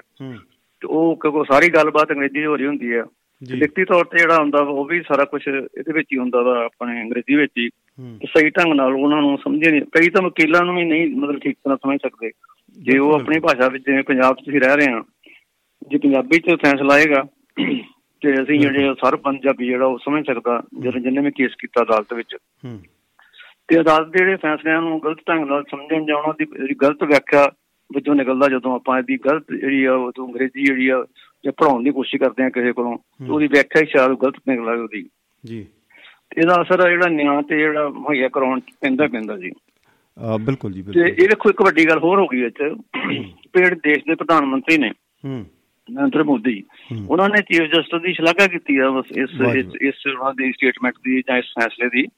ਤੇ ਉਹਨਾਂ ਨੇ ਕਿਹਾ ਕਿ ਖਾਸ ਕਰਕੇ ਇਹ ਫੈਸਲਾ ਜਿਹੜਾ ਸੁਪਰੀਮ ਕੋਰਟ ਕਹਿ ਰਹੀ ਹੈ ਜੇ ਲਾਗੂ ਹੋ ਜਾਏ ਤੇ ਇਹਨਾਂ ਲੋਕਾਂ ਨੂੰ ਬਹੁਤ ਫਾਇਦਾ ਪਹੁੰਚੇਗਾ, ਖਾਸ ਕਰਕੇ ਜਿਹੜੇ ਨੌਜਵਾਨਾਂ ਨੂੰ ਇਹਦੀ ਬਹੁਤ ਮਦਦ ਮਿਲੇਗੀ। ਨਾਲ ਹੀ ਉਹ ਪ੍ਰਧਾਨ ਮੰਤਰੀ ਨੇ ਵੀ ਕਿਹਾ ਕਿ ਸਰਕਾਰ ਵੀ ਜਿਹੜੀ ਉਹ ਮੈਡੀਕਲ ਇੰਜੀਨੀਅਰਿੰਗ ਦੀ ਜਿਹੜੀਆਂ ਪਾਠ ਪੁਸਤਕਾਂ ਨੇ ਉਹ ਮਤਲਬ ਖੇਤਰੀ ਭਾਸ਼ਾਵਾਂ ਵਿੱਚ ਮੁਹੱਈਆ ਕਰਾਉਣ ਲਈ ਉਹ ਕੰਮ ਕਰ ਰਹੀ ਹੈ। ਕੰਮ ਤੇ ਸ਼ੁਰੂ ਹੋ ਚੁੱਕਾ ਕੰਮ ਸਰਕਾਰ ਦਾ, ਬਿਲਕੁਲ ਇਹ ਵੀ ਬਹੁਤ ਵੱਡੀ ਗੱਲ ਆ। ਜਿਹੜੇ ਚੰਦਰਚੂੜ ਨੇ ਅਦਾਲਤੀ ਫੈਸਲਿਆਂ ਨੂੰ ਜਿਹੜੇ ਆਮ ਲੋਕਾਂ ਤੱਕ ਪਹੁੰਚ ਯੋਗ ਬਣਾਉਣ ਲਈ ਜਿਹੜਾ ਜ਼ੋਰ ਦਿੰਦੇ ਆ, ਤਾਕਤ ਦੀ ਜਿਹੜੀ ਵਰਤੋਂ ਜਿਹੜੀ ਕਰਨ ਲਈ ਇਹਨਾਂ ਨੂੰ ਤਾਲਮੇਲ ਬਿਠਾਉਣ ਵਾਸਤੇ ਜ਼ੋਰ ਦਿੱਤਾ। ਜੇ ਆਪਾਂ ਪੰਜਾਬ ਦੀ ਗੱਲ ਕਰੀਏ, ਪੰਜਾਬ ਤੋਂ ਲਗਭਗ ਸਾਰੇ ਪੰਜਾਬੀ ਪੜ੍ਹ ਹੀ ਲੈਂਦੇ ਆ, ਇਸ ਲਈ ਪੰਜਾਬੀ ਜ਼ਬਾਨ ਵਿੱਚ ਅਕਸਰ ਜਿਹੜੇ ਫੈਸਲੇ ਆ ਉਹ ਸਾਰੇ ਜੇ ਪੜ੍ਹ ਸਕਣਗੇ ਪੰਜਾਬੀ ਚ ਪਤਾ ਲੱਗ ਸਕੇਗਾ ਆਪਣੇ ਬੰਦੇ ਨੂੰ, ਜਿਹਨੇ ਵੀ ਆਪਣਾ ਕੇਸ ਦਾ ਆਪਣੇ ਕੇਸ ਕੀਤਾ ਕਿ ਕੀ ਫੈਸਲਾ ਹੋ ਰਿਹਾ ਜਾਂ ਕੀ ਗੱਲਬਾਤ ਚੱਲ ਰਹੀ ਆ, ਬਹਿਸ ਕਿਸ ਤਰ੍ਹਾਂ ਚੱਲ ਰਹੀ ਆ। ਜੋ ਖੜਾ ਹੋਏਗਾ ਉੱਥੇ ਤੇ ਵਕੀਲ ਪੰਜਾਬੀ ਦੀ ਗੱਲ ਕਰੇਗਾ ਤੇ ਦੂਜੇ ਦੋਵੇਂ ਵਕੀਲ ਪੰਜਾਬੀ ਦੀ ਗੱਲ ਕਰਨਗੇ ਤੇ ਜੱਜ ਵੀ ਪੰਜਾਬੀ ਦੀ ਗੱਲ ਕਰਨਗੇ, ਤਾਂ ਉਹ ਕਿੱਡਾ ਮਤਲਬ ਸੌਖ ਰਹੇਗੀ ਕਿ ਕਿਸ ਤਰ੍ਹਾਂ ਕੇਸ ਕਿੱਧਰ ਨੂੰ ਚੱਲ ਰਿਹਾ ਵਾ ਜੀ। ਤੇ ਨਹੀਂ ਬੜੀ ਚੰਗੀ ਬੜੀ ਵਧੀਆ ਗੱਲ ਹੈਗੀ ਆ। ਤੁਹਾਨੂੰ ਪਤਾ ਹੋਏਗਾ ਕਿ ਪਿਛਲੇ ਸਾਲ ਜਿਹੜਾ ਸਤੰਬਰ ਮਹੀਨੇ ਸੁਪਰੀਮ ਕੋਰਟ ਨੇ ਇੱਕ ਹੋਰ ਵੀ ਮਤਲਬ ਕਾਰਵਾਈ ਸ਼ੁਰੂ ਕੀਤੀ ਸੀ ਕਿ ਜਿਹੜੇ ਸੰਵਿਧਾਨਕ ਬੈਂਚਾਂ ਦੀ ਸੁਣਵਾਈ ਹੈ ਸਿੱਧੀ ਜਿਹੜੀ ਪ੍ਰਸਾਰਣ ਸ਼ੁਰੂ ਕਰਤਾ ਸੀਗਾ। ਬਿਲਕੁਲ ਬਿਲਕੁਲ ਸ਼ਾਇਦ ਤੁਹਾਨੂੰ ਯਾਦ ਹੋਵੇ। ਬਿਲਕੁਲ ਬਿਲਕੁਲ ਲਾਈਵ ਅੱਜ ਵੀ ਵੀਡੀਓ ਜਿਹੜੀ ਵੀਡੀਓਗ੍ਰਾਫੀ ਹੋ ਹੁੰਦੀ ਹੈ ਜੀ। ਹਾਂਜੀ ਹਾਂਜੀ ਬੜੀ ਚੰਗੀ ਗੱਲ ਆ। ਤੇ ਗੁਰਪ੍ਰੀਤ ਡਾਲਾ ਜੀ ਵੀ ਨਿਆਂ ਢਾਂਚੇ ਜਿਹੜੀ ਕਾਰਜਕੁਸ਼ਲਤਾ ਸੁਧਾਰਨ ਦੇ ਮਾਮਲੇ ਚ ਟੈਕਨੋਲੋਜੀ ਦੀ ਅਹਿਮ ਭੂਮਿਕਾ ਜਿਹੜੀ ਆ ਉਹ ਇਹਨੂੰ ਲੈਣਾ ਸ਼ੁਰੂ ਕਰ ਦਿੱਤਾ ਗਿਆ ਵਾ। ਤੇ ਅਦਾਲਤੀ ਕਾਰਵਾਈ ਨੂੰ ਜਨਤਕ ਖੇਤਰ ਵਿੱਚ ਲਿਆਉਣ ਵਾਲੇ ਜਿਹੜੀ ਨਵੀਆਂ ਲੀਹਾਂ ਵਾਲਾ ਬੜਾ ਵੱਡਾ ਮਤਲਬ ਕਦਮ ਆਏ ਜੀ ਜਿਹੜਾ ਇਹਨਾਂ ਚੱਕਿਆ ਵਾ ਜੀ। ਤੇ ਗੁਰਪ੍ਰੀਤ ਡਾਲਾ ਜੀ ਵੀ ਸੋਚ ਰਹੇ ਸੀਗੇ ਕਿ ਉਹ ਜੁਆਇਨ ਕਰਨ, ਦੋ ਤਿੰਨ ਵਾਰੀ ਉਹਨਾਂ ਦਾ ਫੋਨ ਆ ਗਿਆ ਤੇ ਤੁਹਾਡੇ ਨਾਲ ਹੀ ਉਹਨਾਂ ਨੂੰ ਇੱਕ ਗੱਲ ਛੁੱਟ ਜਿਹੀ ਰਹਿ ਗਈ। ਤੇ ਉਹ ਚੀਫ ਜਸਟਿਸ ਨੇ ਇਹ ਵੀ ਕਿਹਾ ਕਿ ਜਿਹੜਾ ਸਿੱਧਾ ਪ੍ਰਸਾਰਣ ਜਿਹੜਾ ਹੋ ਰਿਹਾ ਇਹਦੇ ਨਾਲ ਜਿਹੜੀ ਅਧਿਆਪਕ ਨੇ ਕਾਨੂੰਨ ਦੇ ਜਾਂ ਜਿਹੜੇ ਵਿਦਿਆਰਥੀ ਆ ਕਾਨੂੰਨ ਦੀ ਪੜ੍ਹਾਈ ਪੜ੍ਹ ਰਹੇ ਨੇ ਉਹਨਾਂ ਨੂੰ ਜਦੋਂ ਅਦਾਲਤ ਦੇ ਆਉਣ ਵਾਲੇ ਜਿਹੜੇ ਮੁੱਦਿਆਂ ਉੱਤੇ ਜਿਹੜੀ ਹੋਣ ਦੀ ਚਰਚਾ ਜਿਹੜੀ ਆ ਉਹ ਜਾਣਨ ਦਾ ਮੌਕਾ ਮਿਲੇਗਾ, ਕਿਸ ਤਰ੍ਹਾਂ ਦੀ ਇਹਦੀ ਮਤਲਬ ਬਹਿਸ ਹੁੰਦੀ ਆ ਅਦਾਲਤਾਂ ਵਿੱਚ, ਕਿੱਦਾਂ ਗੱਲਬਾਤ ਹੁੰਦੀ ਆ, ਉਹਨਾਂ ਵਾਸਤੇ ਕਾਫ਼ੀ ਸੌਖ ਰਹੇਗੀ। ਹਾਂ ਸਹੂਲਤ ਹੈ ਜਦੋਂ ਸਾਨੂੰ ਚੀਜ਼ ਦੀ ਸਮਝ ਆ ਜਾਏਗੀ ਤੇ ਸਮਝ ਆਉਣੀ ਬੜੀ ਜ਼ਰੂਰੀ ਆ। ਇਹ ਭਾਸ਼ਾ ਦਾ ਕੋਈ ਲੁਤਫ ਲੈਣ ਵਾਲੀ ਗੱਲ ਨਹੀਂ ਹੈ, ਸਮਝਣ ਵਾਲੀ ਗੱਲ ਹੈਗੀ ਆ। ਬਿਲਕੁਲ ਬਿਲਕੁਲ। ਤੇ ਅਗਲੀ ਗੱਲ ਵੱਲ ਜੇ ਆਪਾਂ ਰੁਕ ਕਰੀਏ ਕਿ ਜਿਵੇਂ ਜਿਹੜਾ ਆਸ਼ੀਸ਼ ਮਿਸ਼ਰਾ ਵਾ ਉਹਨਾਂ ਨੂੰ ਕੰਡੀਸ਼ਨਲ ਜਿਹੜੀ ਹੈਗੀ ਆ ਜ਼ਮਾਨਤ ਮਿਲੀ ਹੈ ਜੀ 8 ਹਫ਼ਤਿਆਂ ਦੀ, ਤੇ ਉਹਦੇ ਬਾਰੇ ਵਿੱਚ ਤੁਸੀਂ ਕੀ ਗੱਲਬਾਤ ਕੁਛ ਸਾਂਝੀ ਕਰੋਗੇ ਸਰੋਤਿਆਂ ਨਾਲ ਜੀ? ਹਾਂਜੀ ਹਾਂਜੀ ਬਿਲਕੁਲ ਬਿਲਕੁਲ ਬਿਲਕੁਲ। ਇਹ ਕੇਂਦਰੀ ਗ੍ਰਹਿ ਰਾਜ ਮੰਤਰੀ ਨੇ, ਬਹੁਤ ਮਤਲਬ ਸ਼ਕਤੀਸ਼ਾਲੀ ਭਾਜਪਾ ਦੇ ਆਗੂ ਨੇ, ਮਤਲਬ ਜਾਣਿਆ ਜਾਂਦਾ ਕਿ ਜਿਹੜੇ ਨੈਕਸਟ ਟੂ ਜਿਹੜੇ ਆ ਨਰਿੰਦਰ ਮੋਦੀ ਤੇ ਅਮਿਤ ਸ਼ਾਹ ਦੇ ਬਾਅਦ ਜਿਹੜਾ ਇਹਨਾਂ ਦਾ ਨਾਮ ਦਾ ਕੇਂਦਰੀ ਗ੍ਰਹਿ ਰਾਜ ਮੰਤਰੀ ਅਜੇ ਕੁਮਾਰ ਦਾ ਉਹਨਾਂ ਦਾ ਪੁੱਤਰ ਆ ਜੀ ਆਸ਼ੀਸ਼ ਮਿਸ਼ਰਾ। ਤੇ ਕਿਸਾਨ ਅੰਦੋਲਨ ਜਦੋਂ ਚੱਲਿਆ ਸੀ ਉਸੇ ਦੌਰਾਨ ਅਕਤੂਬਰ 2021 ਵਿੱਚ ਤੇ ਇਹਨਾਂ ਦੀ ਜਿਹੜੀ ਉਹਨਾਂ ਨੇ ਕਾਰ ਥੱਲੇ ਦੇ ਕੇ ਤੇ ਉਹ ਜਿਹੜੇ ਕਿਸਾਨ ਸੀ ਜਿਹੜੇ ਉਹਨਾਂ ਦੀ ਮੌਤ ਹੋ ਗਈ ਸੀ ਤੇ ਇੱਕ ਪੱਤਰਕਾਰ ਮਾਰਿਆ ਗਿਆ ਸੀ, 4 ਕਿਸਾਨ ਮਾਰੇ ਗਏ ਸੀਗੇ ਉਸ ਕੇਸ ਵਿੱਚ। ਇਹ ਅੰਦਰ ਚੱਲ ਰਿਹਾ, ਅੰਦਰ ਦੇ ਆ ਰਿਹਾ, ਜ਼ਮਾਨਤ ਜਗ੍ਹਾ ਲਗਾਤਾਰ ਲਗਾ ਰਹੇ ਸੀਗੇ ਤੇ ਜ਼ਮਾਨਤ ਨਹੀਂ ਸੀ ਮਿਲਦੀ। ਤੇ ਹੁਣ ਸੁਪਰੀਮ ਕੋਰਟ ਨੇ ਜਿਹੜੇ ਜਸਟਿਸ ਸੂਰਿਆ ਕਾਂਤ ਤੇ ਜਸਟਿਸ AK ਮਹੇਸ਼ਵਰੀ ਉਹਨਾਂ ਦੇ ਬੈਂਚ ਨੇ ਇਹਨਾਂ ਜ਼ਮਾਨਤ ਜਿਹੜੀ ਦਿੱਤੀ ਹੈ, ਪਰ ਉਹ ਸ਼ਰਤਾਂ ਬਹੁਤ ਸਖਤ ਲਗਾਈਆਂ ਉਹਨਾਂ ਨੇ ਜ਼ਮਾਨਤ ਦਿੰਦੇ ਆਈ। ਉਹਨਾਂ ਨੇ ਕਿਹਾ ਵੀ ਇਸ ਅਰਸੇ ਦੌਰਾਨ ਜਿਹੜਾ ਉਹ UP ਜਾਂ ਦਿੱਲੀ ਵਿੱਚ ਰਹਿਣ ਦੀ ਮਨਾਹੀ ਹੋਏਗੀ ਜੀ, ਨਾ ਜਲਦੀ UP ਚ ਰਹਿ ਸਕਦੇ ਆ ਨਾ ਦਿੱਲੀ ਚ ਰਹਿ ਸਕਦੇ ਆ। 1 ਹਫ਼ਤੇ ਅੰਦਰ ਉਹਨਾਂ ਨੂੰ ਜਿਹੜਾ ਉੱਤਰ ਪ੍ਰਦੇਸ਼ ਛੱਡਣਾ ਪਏਗਾ ਜੀ। ਤੇ ਉਹ ਜਿੱਥੇ ਜਾ ਰਹੇ ਨੇ ਕਿਸ ਸ਼ਹਿਰ ਚ ਰਿਹਾਇਸ਼ ਕਿੱਥੇ ਉਹਨਾਂ ਦੀ ਤੇ ਉਹਦੀ ਜਾਣਕਾਰੀ ਦੇਣੀ ਪਏਗੀ ਲੋਰ ਅਦਾਲਤ ਨੂੰ ਜਿਹੜੀ ਹੇਠਲੀ ਅਦਾਲਤ ਜਿੱਥੇ ਕੇਸ ਚੱਲ ਰਿਹਾ। ਤੇ ਦੂਸਰਾ ਉਹਨਾਂ ਨੂੰ ਦੱਸਣਾ ਪਏਗਾ ਵੀ ਉਹਨਾਂ ਦਾ ਕਿਹੜਾ ਪੁਲਿਸ ਸਟੇਸ਼ਨ ਆ ਜੀ, ਉਸ ਪੁਲਿਸ ਸਟੇਸ਼ਨ ਵਿੱਚ ਉਹਨਾਂ ਨੂੰ ਮਤਲਬ ਹਫ਼ਤੇ 'ਚ ਇੱਕ ਵਾਰੀ ਜਿਹੜੀ ਹਾਜ਼ਰੀ ਲਾਉਣੀ ਪਿਆ ਕਰੇਗੀ। ਉਹਦੀ ਜਾਣਕਾਰੀ ਵੀ ਜਿਹੜੀ ਉਹ ਨਾਲ ਦੀ ਨਾਲ ਜਿਹੜੀ ਅਦਾਲਤ ਨੂੰ ਜਿਹੜੀ ਹੇਠਲੀ ਅਦਾਲਤ ਨੂੰ ਉਹ ਮਿਲਣੀ ਚਾਹੀਦੀ ਹੈ। ਉਹਨਾਂ ਨੇ ਕਿਹਾ ਕਿ ਬੈਂਚ ਨੇ ਕਿਹਾ ਕਿ ਕੇਸ ਨਾਲ ਸੰਬੰਧਿਤ ਜਿਹੜੇ ਗਵਾਹ ਨੇ ਜਿਹਨਾਂ ਨੇ ਪੇਸ਼ ਹੋਣਾ ਹਜੇ ਜਦੋਂ ਕੇਸ ਚੱਲ ਰਿਹਾ ਨਾ ਹਜੇ ਉਹ ਤੇ ਪੇਸ਼ ਹੋਣਾ ਨੂੰ ਉਹਨਾਂ ਨੂੰ ਸਿੱਧੇ ਜਾਂ ਸਿੱਧੇ ਪ੍ਰਭਾਵ ਤੋਂ ਬਚਾਉਣ ਲਈ ਜਿਹੜਾ ਪਟੀਸ਼ਨਰ ਨੂੰ ਜਿਹੜੀ ਅੰਤਰਿਮ ਜ਼ਮਾਨਤ ਜਿਹੜੀ ਰਿਹਾਈ ਤੋਂ 1 ਹਫ਼ਤੇ ਅੰਦਰ ਅੰਦਰ ਜਿਹੜਾ ਉਹ ਚੁੱਕੀ ਛੱਡਣਾ ਪਏਗਾ। ਨਾਲ ਉਹਨੇ ਪਾਸਪੋਰਟ ਜਿਹੜਾ ਉਹ ਆਪਣੀ ਹੇਠਲੀ ਅਦਾਲਤ 'ਚ ਜਮ੍ਹਾਂ ਕਰਵਾਉਣਾ ਪਏਗਾ ਉਹਨੂੰ। ਮਤਲਬ ਕੰਡੀਸ਼ਨ ਉਹਨਾਂ ਨੂੰ ਲਾ ਦਿੱਤੀ ਕਿਸੇ ਮਤਲਬ ਜਦੋਂ ਜਿੱਥੇ ਵੀ ਜਾਏਗਾ ਉਹ ਉੱਥੋਂ ਜੇ ਇਹਨੇ ਵਾਪਸ ਆਉਣਾ ਨਾ ਆਪਣੇ ਯੂਪੀ ਵਿੱਚ ਤੇ ਉਹ ਸਿਰਫ ਅਦਾਲਤੀ ਕੰਮ ਵਾਸਤੇ ਆ ਸਕਦਾ ਉਹ ਮਤਲਬ ਕਿਸੇ ਹੋਰ ਕੰਮ ਲਈ ਯੂਪੀ ਨਹੀਂ ਆ ਸਕਦਾ ਉਹ ਪਾਸਪੋਰਟ ਇਸ ਕਰਕੇ ਜਮ੍ਹਾਂ ਕਰਾ ਲਿਆ ਕਿਤੇ ਉਡਾਰੀ ਨਾ ਮਾਰ ਕਿਤੇ ਬਾਹਰ ਨਾ ਚੱਲ ਜਾਏ। ਹਾਂਜੀ ਹਾਂਜੀ ਤੇ ਪਟੀਸ਼ਨਰ ਜਾਂ ਪਰਿਵਾਰ ਦੇ ਕਿਸੇ ਹੋਰ ਮੈਂਬਰਾਂ ਜਾਂ ਹਮਾਇਤੀਆਂ ਵੱਲੋਂ ਕੇਸ ਦੇ ਗਵਾਹਾਂ ਨੂੰ ਡਰਾਉਣ ਧਮਕਾਉਣ ਜਾਂ ਪ੍ਰਭਾਵਿਤ ਕੀਤੇ ਜਾਣ ਦਾ ਵੀ ਜ਼ਿਆਦਾ ਡਰ ਸੀਗਾ ਜਿਸ ਕਰਕੇ ਮਤਲਬ ਇਹ ਫੈਸਲਾ ਲੈਣਾ ਪਿਆ ਅਦਾਲਤ ਨੂੰ ਵੀ ਕਿਉਂਕਿ ਬਾਰ-ਬਾਰ ਜਿਹੜੇ ਵਕੀਲ ਵੀ ਕਹਿ ਰਹੇ ਸੀਗੇ ਕਿ ਇਹ ਬਹੁਤ ਸ਼ਕਤੀਸ਼ਾਲੀ ਬੰਦਾ ਜੀ ਬਾਹਰ ਆ ਕੇ ਇਹ ਜਿਹੜਾ ਪ੍ਰਭਾਵਿਤ ਕਰ ਸਕਦਾ ਜਿਹੜੇ ਆਪਣੇ ਗਵਾਹਾਂ ਨੂੰ।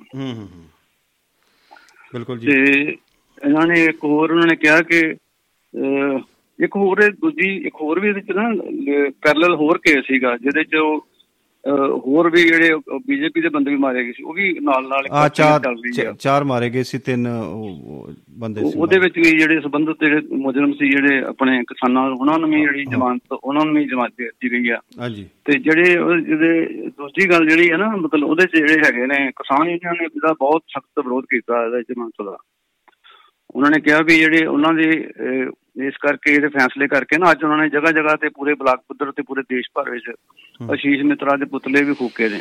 ਨਹੀਂ ਨਾਲੇ ਜ਼ਮਾਨਤ ਕਿਹੜੀ ਕੱਚੀ ਜ਼ਮਾਨਤ ਹੀ ਮਿਲੀ ਹੈ ਕੰਡੀਸ਼ਨਲ 4 ਹਫ਼ਤੇ ਦੀ 8 ਹਫ਼ਤੇ ਦੀ 2 ਮਹੀਨੇ ਦੀ ਮਿਲੀ ਆ ਕੋਈ ਏਡੀ ਵੱਡੀ ਗੱਲ ਨਹੀਂ ਹੋਰ ਕੋਈ ਪੱਕੀ ਜ਼ਮਾਨਤ ਥੋੜੀ ਦੇਤੀ ਜਾਂ ਕੇਸ ਦਾ ਫੈਸਲਾ ਥੋੜਾ ਹੋ ਗਿਆ ਇਹਦੇ ਵਿੱਚ ਆਪਣਾ ਕਹਿਣਾ ਹੁੰਦਾ ਨਾ ਕੁਛ ਨਾ ਇਹਨਾਂ ਪ੍ਰੋਟੈਸਟ ਜ਼ਰੂਰ ਕਰਨਾ ਚਾਹੀਦਾ ਚਲੋ ਵੀ ਠੀਕ ਹੈ ਯਾਰ ਵੀ ਉਹ ਜੀ ਇਸ ਤੋਂ ਬਾਅਦ ਉਹ ਅੱਗੇ ਪ੍ਰਲੋਂਗ ਕਰਦੀ ਆ ਅੱਗੇ ਵਧਾਉਂਦੀ ਆ ਉਹਦੀ ਕੋਈ ਜ਼ਮਾਨਤ ਨੂੰ ਕੋਈ ਦੂਸਰਾ ਰੁੱਖ ਦਿੰਦੀ ਆ ਪੱਕੀ ਜ਼ਮਾਨਤ ਕਰਦੀ ਆ ਤੇ ਕੇਸ ਉਹਨਾਂ ਨੇ ਇੱਕ ਹੋਰ ਕਿਹਾ ਨਾ ਕਿ ਇਹਦੇ ਅਦਾਲਤ ਦੇ ਫੈਸਲੇ ਵਿੱਚ ਭਾਵੇਂ ਮਤਲਬ ਬਹੁਤ ਸਾਰੀਆਂ ਸ਼ਰਤਾਂ ਲਗਾ ਦਿੱਤੀਆਂ ਗਈਆਂ ਨੇ ਪਰ ਇਸ ਦੇ ਬਾਵਜੂਦ ਸਵਾਲ ਉਹ ਕਹਿੰਦੇ ਵੀ ਇਹ ਹੈ ਕਿ ਕੀ ਅਦਾਲਤ ਤਾਂ ਸਾਲਾਬੰਦੀ ਜ਼ਮਾਨਤਾਂ ਤੋਂ ਬਗੈਰ ਜਿਹੜੇ ਸਜ਼ਾਵਾਂ ਪੂਰੀਆਂ ਕਰ ਚੁੱਕੇ ਉਹਨਾਂ ਨੂੰ ਤਾਂ ਛੱਡਿਆ ਨੀ ਕਿਸੇ ਨੇ ਅਜੇ ਤੱਕ ਅਦਾਲਤਾਂ ਨੇ।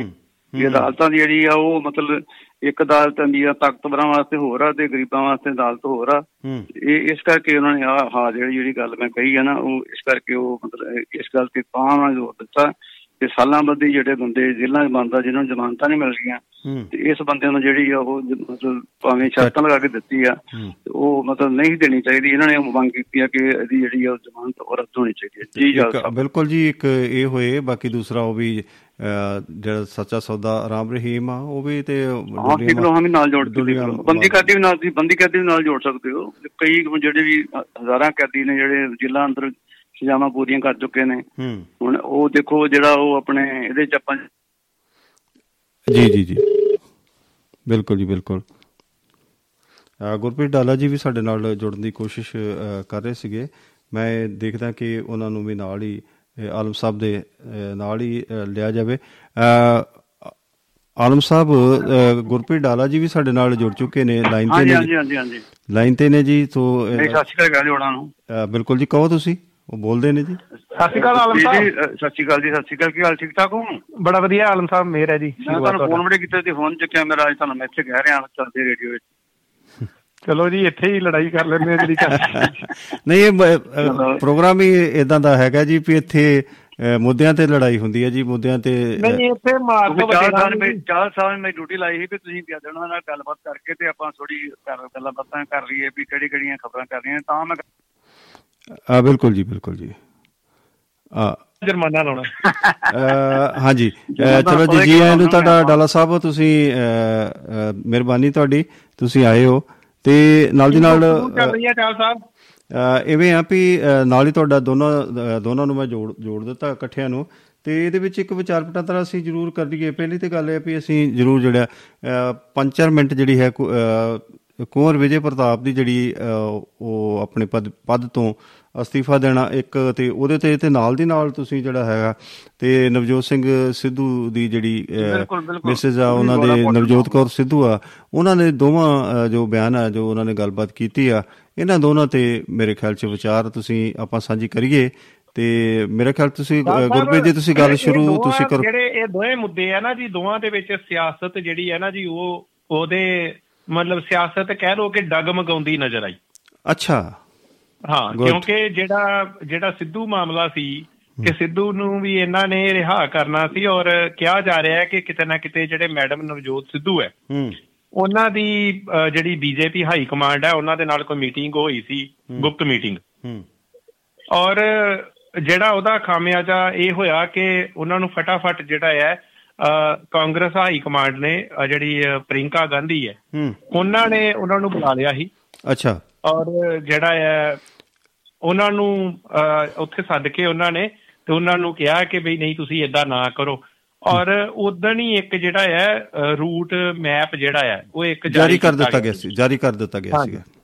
ਔਰ ਉਹਦੇ ਤੋਂ ਬਾਅਦ ਜਦੋਂ ਸ਼ਾਇਦ ਬੀਜੇਪੀ ਨੂੰ ਇਹ ਲੱਗਾ ਕਿ ਮੈਡਮ ਨਵਜੋਤ ਕੌਰ ਸਿੱਧੂ ਜਿਹੜੇ ਆ ਉਹਨਾਂ ਦੇ ਨਾਲ ਮੀਟਿੰਗ ਹੋ ਗਈ ਹੈ ਤੇ ਸ਼ਾਇਦ ਜਿਹੜੀ ਬੀਜੇਪੀ ਆ ਉਹ ਫਿਰ ਸਿਆਸਤ ਖੇਡ ਗਈ ਔਰ ਉਹਨਾਂ ਨੇ ਆਪਣੀ ਜਿਹੜੀ ਕੈਬਨਿਟ ਦੀ ਮੀਟਿੰਗ ਸੀ ਉਹ ਪਹਿਲਾਂ 1 ਤਰੀਕ ਨੂੰ ਕੀਤੀ, ਫਿਰ 1 ਦੀ ਬਜਾਏ ਬਾਅਦ ਵਿੱਚ 3 ਤਰੀਕ ਨੂੰ ਕਰ ਦਿੱਤੀ।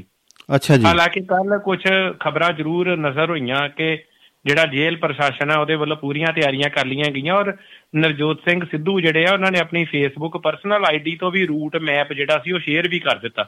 ਕਿਤੇ